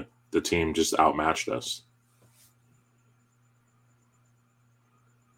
So that kind of brings us to this week's match, right? So dun, dun, dun. It, it is currently match day, United fans. So oh my that. gosh, it is match day. Yeah. Holy cow. So, right, it's match day. So break out your kits, get your get your flags out, do all the things yeah, I got I'm gonna I'm gonna be wearing my new my new kit that I that I finally got my hands on. Do all the things you do on match day, United fans, and be extra superstitious because we need to get that win today. So uh, New Mexico is playing San Antonio FC, and I pulled out some factoids. I just try to keep it very brief here. Uh, it's not, uh, we don't need to get too deep into the details, but San Antonio is coming into, or uh, sorry, New Mexico is going into San Antonio. San Antonio has lately been on a run. Uh, they are three one and one in their last five, coming off of two wins. Uh, so they are looking to obviously make that three. Uh, they are uh, one win away from essentially um, securing a home field advantage spot through uh, the Western Conference Final uh, for Toyota Field. So they are definitely looking for that win. Uh, they're currently top of the table, sitting with 63 points. Uh, the last time that United faced them, it was a 1 0 win for them at the lab. Head to head, which is very interesting between these two teams. Um, the matches have been decided by a clean sheet seven out of eight times. United has won five of the eight of them. But with United's current form, to say, hey, because United has won five out of eight appearances against San Antonio, we should be fine is not good enough. Uh, San Antonio is number one in the category of conceding the least amount of goals per match, with the number being 0.8. United is sitting in 10th with 0.12. And we know that we have definitely allowed at least one or two goals in almost every match this season. Mm-hmm. Uh, San Antonio is number three with 14 clean sheets. United sitting at number 13 with six. They are number two with 20 clearances per match, which means that their uh, defenders are very busy and keeping balls out of their final third. Uh, United is sitting at number 16 with 14. Um, San Antonio is last in pass accuracy, so perhaps Zach has done his homework there and he is going to do a high press and try to keep their pass accuracy uh, from ever being successful in this match. Uh, that would definitely be one blow to their uh, to their game plan. Uh, they are number two in possession one in their final in the final third. Um, their impact players that I am highlighting for this match: Mitchell Taintor, uh, Mitchell Taintor, aka Mitch Don't Kill My Vibe, um, my favorite record by Kendrick Lamar. Um, uh, Carter Manley, Deshane Beckford, uh, Chris, Cristian Parano, who returned from the team, um, who obviously is one to he's very dangerous. Like he's one who can definitely put some goals past Tambakis. Um, look, you can go back and watch the tape. There's definitely some painful moments of watching some San Antonio matches. Uh, Santiago Patino, interesting enough, I feel like Patino really hadn't played United a lot of the times that he was due to be a threat to us. So he'll be out there, and uh, and we'll see um, his uh, his impact on the game. So that is kind of a quick blow through on San Antonio. It's very simple, United supporters. We need to win. That's it. We got to win. Mm-hmm. Anything else ain't good enough. So, lastly, we're all we, we've talked a little bit about it. We know USL dropped the playoff schedule. Um, the number, the magic number to get into the playoffs, I said it, 55. That is the number. Okay. So going through, I'm going to go through the Western Conference table right now. I'm going to let you know basically who we've got to look out for and kind of what we're we're up against, right? So um currently obviously we know San Antonio currently sitting with 63 points. Their max potential is 81 points. Last time we played them, obviously we lost, so the probability of getting that win is a little bit more greater for a little. Uh, the probability of getting that win, I should say, is a little bit lower, but it's definitely a, we need to definitely like climb the hill there. San Diego sitting with 52 points. Currently, their max total could be 67. Last time we played them, we got a draw at the lab, so we're going to need to ultimately turn that one into a dub. Colorado sitting with 51 points. Uh, their max uh, total they can get is 66 points. They're obviously currently chasing San Diego for that second place spot. Sacramento sitting with 46 points. Their max potential is 64. We would love for Sacramento to start losing games so that we have a chance to probably slide up into fourth place and still host a playoff game because that is a big thing in the United Nation. Um, something, uh, and then uh, El Paso's got 40 points. Um, they are sitting in sixth place. Their max potential is 52, so they can't really get past us unless we lose games. And then uh, Las Vegas is sitting in seventh with 37 points. 55 is their max total. And the last time we played them, we got the win earlier in the season. Now, that is the top seven. Now, the thing that I highlighted is this we don't play Sacramento again we don't hmm. play El Paso again. So our max points won't be like won't be affected by El Paso, won't be affected by Sacramento. Who could they be affected by? Las Vegas, Colorado, San Diego, San Antonio. Um, the teams who sit above us San Antonio, San Diego, Colorado, Sacramento. They've won the two out of their last three games, with exception to San Diego, who's lost the last 3 mm-hmm. San Diego's definitely um, struggling at this. Yeah, point. they're struggling, and they're in danger of sliding down to third, maybe even fourth, depending on uh, their run of form. Mm-hmm. So it could very well be a San Diego, New Mexico vibe, you know, in the playoffs as far as those two teams. Now going below the line, this is where it got even more interesting. LA Galaxy is sitting with 36 points, 51 is their max total. RGV 36, 54 is their max total. Uh, they have a higher playoff chance just because, again, if United loses one or two matches and and El Paso loses and everything lowers the ceiling for the teams, teams like RGV who can get 54 points and actually surpass the teams have a higher, greater chance of the playoffs. Oakland's got 36 points. They can get 51. We don't play them again. We don't play RGV again either. That's why I should have had to point out. Monterey, um, 35 points. They can get 56. The most points of a team sitting under the line. If Monterey goes on a run, uh, they can do well. Um, they would have even higher playoff chance than uh, RGV at that matter. Phoenix is sitting with 32 points. They can get 50. They're they're needing help from the rest of the the teams. Orange County's got 31, and the total they can get 46.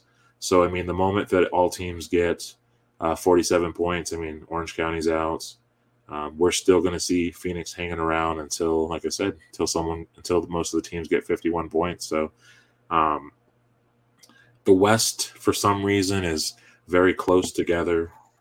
Uh, I wish that the Western Conference looked a lot more like the Eastern Conference. It just doesn't. I guess that makes it more exciting in the end of the season. I mean, what's your think about? What's your thought about that?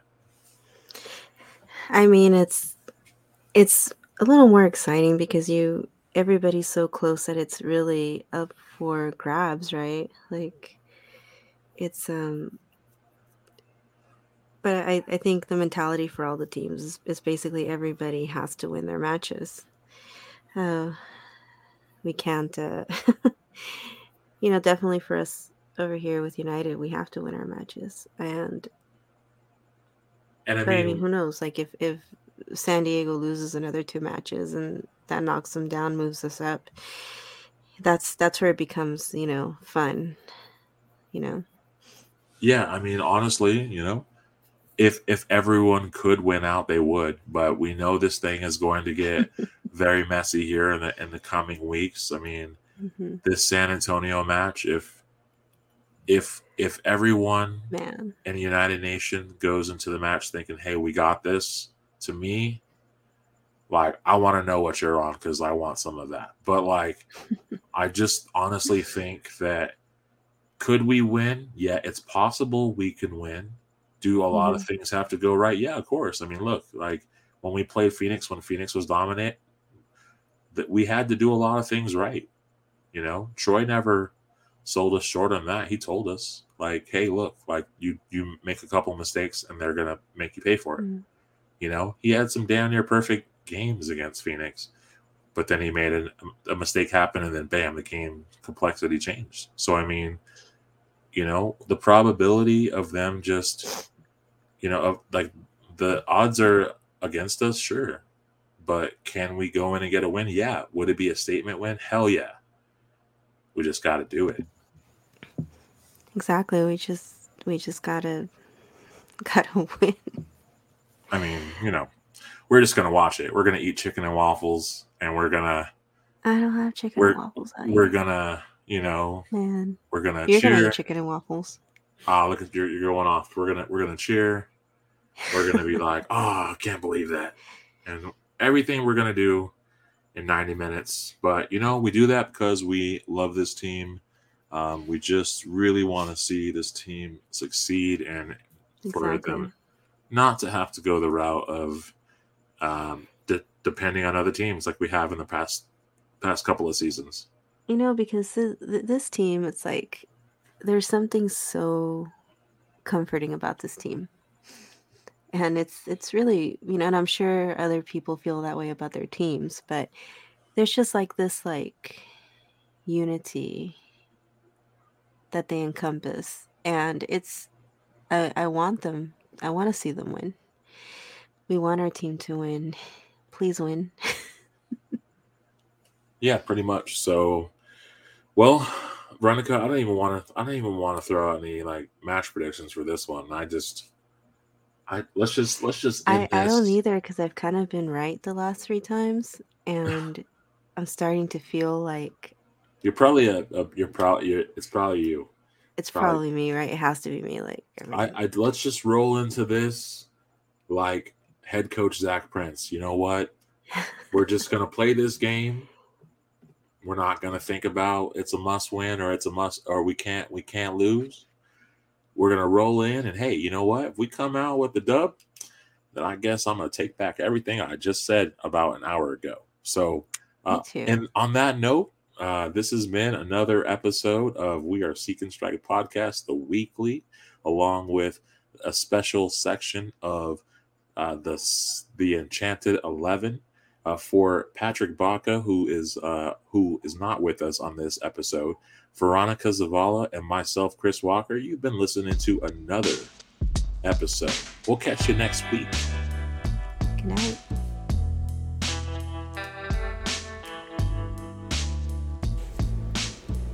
You've been listening to We Are Seek and Strike podcast, brought to you by the Beautiful Game Network. Find more USL related podcasts and written content at bgn.fm. To never miss new content, consider subscribing wherever you get your podcast. If you're listening on Apple Podcasts, please rate and review the episode. You can find us on Facebook, Instagram, Twitter, and YouTube at Seek and Strike Collective. Lastly, we'd like to thank our sponsors, Roughneck Scarves and Icarus FC. Roughneck Scarves, the official scarf supplier to MLS, USL, and US Soccer. Get custom scarves for your group or team at roughneckscarves.com. Tired of the same old uniforms and cookie cutter templates from Nike and Adidas? Looking for a unique, completely custom kit for your youth club, Sunday league squad, adult, or even pro team? Icarus FC can help you create the kit of your dreams at an affordable price. Let them help you design your new custom kit today at IcarusFC.com.